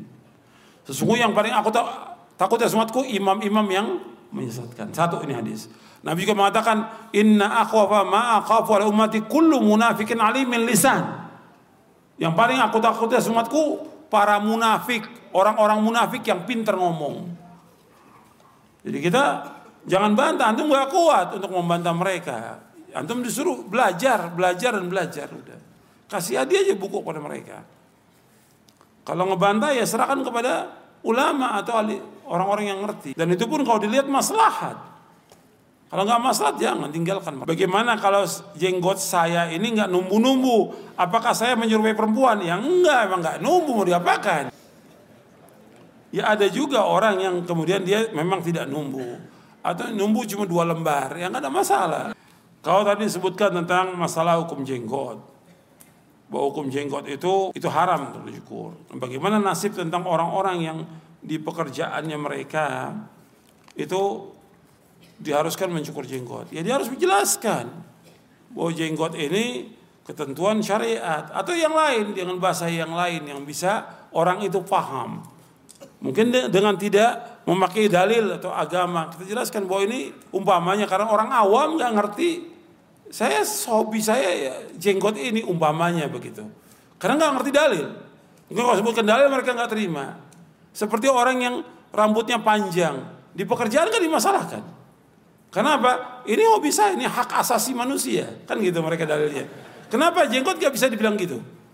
Kan bisa dia bisa paham tentang itu. Kalau pakai dalil, mungkin mereka nggak mau. Pertama kali kasih dalil, ditolak dulu oleh mereka.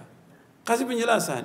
Jadi ketika kita bicara soal masalah agama dan hukum, seorang dai, ustadz atau ulama memberikan fatwa atau hukum sesuai dengan dalil. Soal masalah berkaitan dengan ma maisha, mata pencarian, Kan jangan disalahkan dai itu. Kalau umpamanya begini ada pertanyaan. Contoh pertanyaan. Hukum minum khamr, hukumnya apa? Haram. Ada fatwa ulama menjelaskan dan orang awam menjelaskan tentang haramnya. Lantas orang mengatakan, ya bagaimana dengan suami saya kerja di pabrik Homer? Apa Ustadz mau jamin maishahnya? Kata. Kan ini jawab pertanyaan beda dengan masalah mata pencarian. Harus bedakan. Jawab fatwa, ya jawab fatwa itu. Apakah dengan jawab fatwa si ustadz harus menjamin juga kalau dia keluar dari pekerjaannya kasih makan? Kan ini kebodohan. Fatwa tetap fatwa. Seperti orang bertanya tentang hukum riba, hukum bank konvensional. Dijawab bahwa itu haram. Lantas gimana istri sama anaknya? Kan kita cuma jawab pertanyaan. Soal itu dia harus berpikir bagaimana mencari solusi yang terbaik setelah itu. Fatwa ulama memberikan fatwa. Sama juga ketika Nabi ditanya oleh para sahabat. Menjawab sesuai dengan fatwa. Dijawab. Dijelaskan bahwa ini haram. Kalau dibilang ini maisha saya. Ya harus dicari yang lain. Karena juga di zaman sahabat. Ada seorang yang dia maishanya melukis. Menggambar atau buat patung. Hukumnya haram apa dalam Islam? Haram. Bahkan kata Nabi SAW, Inna asyaddan nasi azaban yawmal qiyamati al musawwirun. Sesungguhnya orang yang paling keras siksanya dari kiamat, itu di hari kiamat para penggambar, pelukis, pemahat, itu paling keras siksanya. Karena apa? Yang dia gambar, yang dia lukis itu dari bentuk manusia atau binatang akan dikasih ruh, ruhnya itu untuk mengadab dia. Kalau dia digambar seribu, seribu yang mengadab dia. Kalau dia gambar lebih dari seribu, ya terus. Makanya paling berat inna asyaddannya adzaban yaumil qiyamah. Kemudian si pelukis ini bilang kepada Ibnu Abbas, "Ini maisha saya pada pencarian saya." Enggak, kamu harus gambar yang lain. Gambar yang lain apa? Seperti gambar gunung, gambar lautan, gambar pohon gak ada masalah. Tapi bukan gambar manusia atau gambar gambar binatang nggak boleh. Gambar langit nggak ada masalah. Disuruh gambar yang lain. Jadi ketika itu maishahnya ya harus dirubah. Jangan Ustadz memberikan fatwa, Ustadz disuruh cari mata pencarian buat suaminya. Jadi banyak orang yang melanggar. Jadi ketika disebutkan tentang hukum jenggot haram untuk dicukur. Lantas bagaimana pekerjaannya? Kan kita cuma menjawab pertanyaan. Menjelaskan. Kewajiban dia mau ikut silahkan, gak ikut gak ada masalah. Kan dalam dakwah begitu. Makanya dakwah salaf ini enak. Dakwah Islam itu enak. Mudah. Orang mau ikut silahkan, gak ikut juga gak ada masalah. Kita nggak ada pemaksaan sama sekali, nggak ada. Cuma kan kalau dia udah tahu, dia sebagai seorang muslim yang taat dia udah tahu, ya dia tinggalkan dong yang haram. Jangan dia perbuat lagi. Karena apa? Dia ingin mendapatkan apa? Pahala dari Allah. Dia ingin mendapatkan keberkahan dalam hidupnya. Dia juga ingin mendapatkan sorga dengan dia Rasulullah. Kalau dia terus melanggar, melanggar maksiat, apa dia nggak takut kepada Allah? Allah turunkan azab kepada dia atau diberikan azab kepada rumah tangganya atau dia diancam dengan masuk neraka dengan sebab itu. Rugi dia, dunianya rugi, akhiratnya rugi. Makanya ketika diberikan penjelasan tentang wajibnya taat kepada Allah, sifatnya mutlak. Taat kepada Allah Rasul mutlak. Tak wajib taat. Apakah beda antara sunnah dengan sunat? Ini sudah saya jelaskan tadi. Kalau sunnah itu mencakup semuanya, baik tentang ilmu, tentang keyakinan, tentang akidah, tentang perkataan, perbuatan itu namanya sunnah. Nanti dari yang sunnah ini ada yang hukumnya wajib, ada yang hukumnya sunnah. Nabi menyuruh kita untuk mengikuti sunnah Nabi. Seperti umpamanya soal berjamaah. Ini sunnah Nabi bukan? Soal berjamaah bagi laki-laki sunnah Nabi bukan? Hukumnya wajib atau sunat? Wajib. Perhatikan itu. Nabi menganjurkan kita sholat sunat rawatib yang 12 rakaat. Sunat rawatib yang mengiringi sholat yang wajib. Seperti dua rakaat sebelum subuh, dua rakaat sebelum zuhur, dua rakaat sudah zuhur, dua rakaat sudah maghrib, dua rakaat sudah isya. Ini namanya rawatib. Ini sunnah. Ini sunnah Nabi. Hukumnya apa? Sunnah. Ini sunnah Nabi tapi hukumnya apa? Sunnah. Tadi saya jelaskan lagi. Seperti memelihara jenggot. Itu sunnah Nabi. Hukumnya apa? Wajib. Mencukur bulu ketiak mencabut bulu ketiak mencukur bulu kemaluan hukumnya sunnah. Maksudnya apa? Sunnah. Jelas? Khitan. Itu sunnah Nabi khitan. Hukumnya apa? Wajib bagi laki-laki. Sunat bagi perempuan. Itu pendapat yang pertengahan dari tiga pendapat ulama. Di hari Jumat di waktu zuhur Rasul pernah tidak melaksanakan sholat wajib empat rakaat. Ini nggak ada ini kecuali dalam safar. Ketika Nabi menunaikan ibadah haji, hajatul wada, itu hari Arafah itu jatuhnya pada hari Jumat. Yang mestinya wajib mengerjakan sholat Jumat. Tapi karena Nabi musafir, Nabi musafir dengan para sahabatnya, maka Nabi mengerjakan sholat apa? Zuhur. Karena musafir nggak wajib sholat Jumat. Nabi mengerjakan sholat zuhur. Dua rakaat zuhur, kemudian dua rakaat asar dengan jamak takdim pada waktu di Arafah. Dan berlaku sampai sekarang ini. Kalau orang di Arafah, maka disunahkan dia untuk sholat zuhur dua rakaat, asar dua rakaat di waktu zuhur. Nah setelah itu dia wukuf untuk terus berdoa sampai menjelang terbenam. Jadi nggak ada waktunya hari biasa zuhur Nabi nggak sholat Jumat nggak ada itu. Nabi tetap sholat Jumat di hari Jumat. Dan Nabi juga di waktu hari biasa ya sholat tuh. Bagaimana kalau seorang anak yang dalam pembagian warisan orang tuanya meninggal, anaknya kafir, dia dapat warisan nggak?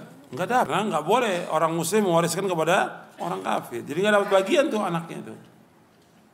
Jadi umpamanya anaknya ada lima, bapaknya muslim, anaknya lima, empat muslim, satu kafir. Yang satu tidak dapat warisan. Karena apa? kafir. Kata Nabi, la yarthul muslim kafir wal kafir muslim. Kata nggak boleh orang kafir mewariskan orang muslim, muslim nggak boleh mewariskan orang kafir. Ini hadis sahih. Bagaimana berdebat dengan orang-orang ingkar sunnah? Nggak ada manfaatnya untuk berdebat dengan mereka. Yang penting antum belajar Quran, belajar sunnah, pahami, amalkan. Buat debat yang nggak ada manfaatnya. Nanti awalnya mungkin kita kuat hujannya, debat lagi masuk syubhat. Seperti yang terjadi pada zaman dahulu. Orang mendebat tokoh-tokoh khawarij, akhirnya dia masuk khawarij. Jangan mendebat. Ada orang mendebat tokoh-tokoh Syiah, ikut Syiah dia. Karena syubhatnya mereka luar biasa. Sedangkan ilmu kita terbatas, hati kita lemah. Kata Imam Az-Zahabi, "Asy-syubha khattafa, al-qulubu dha'ifa wa syubha khattafa." Kata Imam Az-Zahabi rahimahullah bahwa hati itu lemah, sedangkan syubhat itu menyambar hati manusia. Banyak orang yang kena syubhat. Makanya kita jangan debat dengan mereka. Jangan, nggak ada manfaatnya. Kasih buku, suruh baca, nggak mau sudah. Nggak ada manfaat. Buang waktu debat dengan mereka. Nggak ada manfaat. Apakah saya berdosa setelah saya tahu tentang sunnah? Saya tinggalkan ustadz-ustadz yang tidak sunnah. Ya memang harus ditinggalkan. Ma, antum mau ikut terus ustadz yang gak sunnah, ya jadi bid'ah lagi. Ya kalau dia dia nggak sunnah, antum sudah tahu sunnah, antum ajak dia supaya ikut sunnah. Bukan aku antum ikut ngaji lagi sama dia. Kasih buku-buku. Kasih hadiah buku-buku supaya dia baca buku-buku tentang sunnah itu. Mungkin dia baca sekarang belum paham. Nanti baca lagi belum paham. Perlu waktu karena orang juga mengetahui itu nggak langsung berubah. Kita dapat hidayah mudah dari Allah Taala. Begitu tahu langsung berubah. Tapi orang lain belum tentu cepat berubah. Ini hidayah dari Allah. Allah yahdi mayyasha wa yudhillu mayyasha Allah menunjuki siapa yang Allah kendaki, Allah menyesatkan siapa yang Allah kendaki.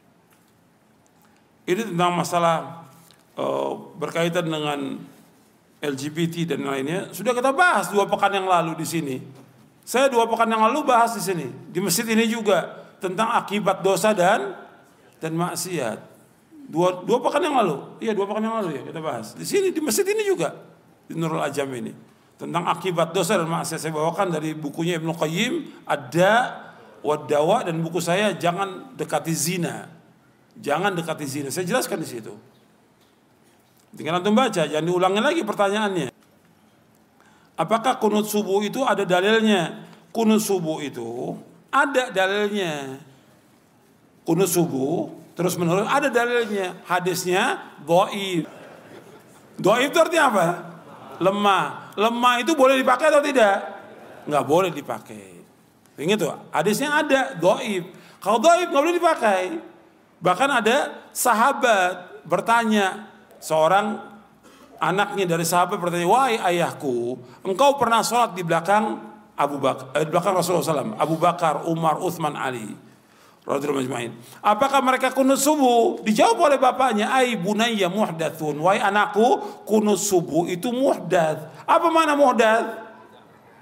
Beda, bahkan lebih tegas lagi di Sunan Nasai dijelaskan, "Ai bunayya bid'atun." Wahai anakku, kunut subuh itu bid'ah.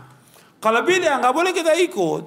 Sekarang kalau kita sholat di belakangnya orang yang kunut subuh, ya kita memperbanyak baca pujian kepada Allah. Bisa kita baca Rabbana lakal hamdu terus kita ulang-ulang sampai 10 kali nggak ada masalah. Bahkan Nabi pernah membaca li rabbil hamdu li rabbil hamdu li rabbil hamdu li rabbil hamdu terus sebanyak-banyaknya. Bab saat itulah saat memuji kepada Allah. Mereka kunut biarkan mereka kunut. Kita baca pujian kepada Allah. Jangan ikut kunutnya dia. Tapi kalau dia sujud wajib ikut karena kita bermakmum dengan imam. Nggak boleh kita menyalahi imam. Tapi ketika dia berbuat beda nggak boleh kita ikut bedanya. Jelas? Jadi ini udah masalahnya sudah jelas. Jangan nanti dibilang lagi, ini kan masalah khilafiyah.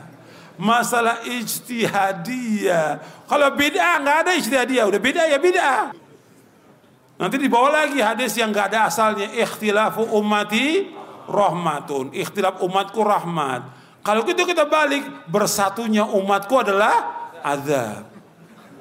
Nggak terima dia. Karena ini memang nggak ada asalnya di sini ikhtilaf, nggak ada asalnya, Nggak ada dari Nabi, nggak ada dari sahabat, nggak ada sama nggak ada asalnya. Makanya ketika orang akan menyampaikan masalah ijtihad atau bukan, dia lihat dulu keterangan para ulama, baca hadisnya. Jangan disampaikan kepada umat ini ijtihadiyah, udah jelas itu beda, aku udah bilang ijtihadiyah. Eh, nanti semua orang bilang, saya melakukan beda ijtihadiyah. Yang buka siapa? Yang buka pertama kali, ya ustadz-ustadz juga ini. Doktor-doktor, Dibilang istihadiyah. Artinya apa? Yang lain ngikut. Ini kan istihadiyah. Beda istihadiyah. Semua istihadiyah lagi. Dalil ada kok. Fa in tanazatum fi syai'in farudduhu ila Allah wa Rasul in kuntum tu'minuna billahi wal yawmil Dzalika khairun wa ahsanu Dalam surah An-Nisa ayat 59. Jika kalian berselisih tentang sesuatu sesuatu dalam masalah agama kembalikan ke mana? Kepada Allah. Kepada Allah kepada mana? Quran, kemudian kepada sunnah. Kembalikan, lihat. Kalau nggak tahu juga ya tanya kepada yang lebih berilmu. Fas'alu ahla dzikri in kuntum la ta'lamu. Jadi semua itu harus kembali kepada dalil dan keterangan. Kita belajar agama ini sumbernya dalil Quran dan Sunnah. Jangan kemudian mengikuti orang banyak. Jangan. Jangan kebanyakan orang bukan ukuran. Kita harus tingkatkan ilmiahnya kita sebagai seorang muslim. Setiap kita ngaji harus bertambah ilmu kita, bertambah iman kita, bertambah rasa takut kita kepada Allah. Ilmiah itu harus tingkatkan. Jangan sudah kita nuntut ilmu sekian lama dapat gelar kemudian sama obrolan kita dengan orang awam di warung kopi. Benar atau tidak itu? Enggak benar, mestinya enggak beda dong. Kita punya dalil, hujannya ini dalilnya. Ini keterangannya. Bukan ya kata orang banyak begini. Benar gak itu? Gak benar. Tingkat ilmiah itu ditingkatkan kita sebagai seorang muslim. Dalil, semua kembali kepada dalil, kepada hujjah. Bukan kata pendapat. Kan kata syekh saya juga boleh. Kok kata syekh? Lu antum udah belajar bertahun-tahun. Mesti bawa apa? Kata dalil, kata Quran begini, kata hadis begini. Kan dengarnya juga enak, nikmat. Kata syekh, kata kiai, Kata Ustadz, loh antum ini udah belajar kok tingkat ilmiahnya sama dengan orang awam. Ngobrolnya sama orang di warung kopi, beda. Kita harus beda. Kita udah ngaji. Punya kita punya rujukan. Harus punya hujah dalam kita beragama ini. Bukan kata orang. Bukan kata orang banyak. Ya nanti kalau nggak begini kita ya begini. Itu bukan hujah. Dalil kalau hujah itu. Bukan kalau nggak begini nanti gimana? Kalau kita umpamanya nih contoh yang, yang udah kejadian. Kalau kita nggak ikut pemilu nanti begini. Itu dalilnya siapa? Orang awam di warung kopi. Bukan dalil, bukan hujah. Jelas. Hmm. Antum tingkatkan tuh, tingkat tingkat ilmiah antum tingkatkan. Semakin ngaji, semakin paham tentang agama ini. Semakin meningkat ilmu kita Semakin tambah iman kita, semakin tambah rasa takut kita pada Allah. Enggak membolehkan menggampangkan masalah-masalah agama ini. Enggak boleh. Meskipun orang banyak sudah ngomong bagaimanapun juga, enggak bisa. Saya umpamakan contoh lagi masalah besar umumnya berkaitan dengan jihad. Jihad, masalah besar berkaitan dengan nyawa, berkaitan dengan darah, berkaitan dengan istri, anak dan semuanya. Dunia akhirat. Nggak bisa kita katakan menurut saya fatwanya ya karena orang diintimidasi ya wajib jihad. Lo nggak berhak jihad. Kita bicara para dai, para ulama nggak berhak mengatakan tentang jihad atau perintah jihad. Yang wajib memerintahkan jihad siapa? Ulil amri. Tuduhkan tuh, jangan menang semangat, semangat kembali kepada orang awam, tidak lagi mengendahkan dalil. Jelas ini. Banyak kadang orang semangat ada kejadian di satu tempat, oh kita jihad. Nggak bisa jihad. Yang menggunakan jihad hanya ulil amri yang punya hak dengan dasar Quran dan Sunnah. Bukan setiap orang nggak punya hak. Sekarang banyak itu para dai jihad. Mau jihad sama siapa? Mau merangin kaum muslimin juga? Nggak boleh darah kaum muslimin lebih berharga dari dunia dan seisinya. Bahkan lebih berharga darahnya kaum muslimin daripada Ka'bah yang mulia. Ini perhatikan, kita harus hati-hati dalam masalah ini tingkatkan ilmiah kita. Belajar kita harus tambah ilmu kita. Jangan tambah turun. Tambah ngaji, tambah ngaji, tambah dakwah, tambah turun. Bukan duduknya ulama, orang yang ngerti hadis, duduknya sekarang masih apa? Mantan penyanyi. Ini tambah turun. La haula wa la quwata illa billah. Ini kan tingkat ilmiahnya nggak benar seperti ini. Nggak berpikir dia. Ajak dia berpikir yang waras. Untuk benar ini agama bukan main-main. Mengajak orang ke sorga kita ini. Bukan ngajak orang ke neraka. Bukan hura-hura. Bukan tontonan banyaknya orang. Bukan agama ini. Jelaskan yang hak itu hak, yang batil itu batil. Tauhid tauhid, syirik syirik, sunnah sunnah beda beda. Kita ngajak orang kepada keselamatan dunia akhirat. Bukan ngajak ramenya orang, banyaknya orang bukan. Tapi bagaimana kita tanggung jawab dari Allah pada kiamat, para dai, para ustadz, ngajaknya benar nggak, ikhlas karena Allah atau tidak, jujur atau tidak dia dalam dakwah ini akan ditanya oleh Allah pada kiamat. Kita harus tambah takut kita kepada Allah, karena umat ini butuh penjelasan kita supaya dia paham tentang agama dan mereka kembali ke jalan yang benar. Saya pikir cukup sampai di sini. Mudah-mudahan bermanfaat yang saya sampaikan untuk saya dan untuk om sekalian. Kurang lebihnya saya mohon maaf. وصلى على نبينا محمد صلى الله عليه وسلم. سبحانك اللهم وبحمدك أشهد أن لا إله إلا أنت أستغفرك وأتوب إليك. السلام عليكم ورحمة الله وبركاته.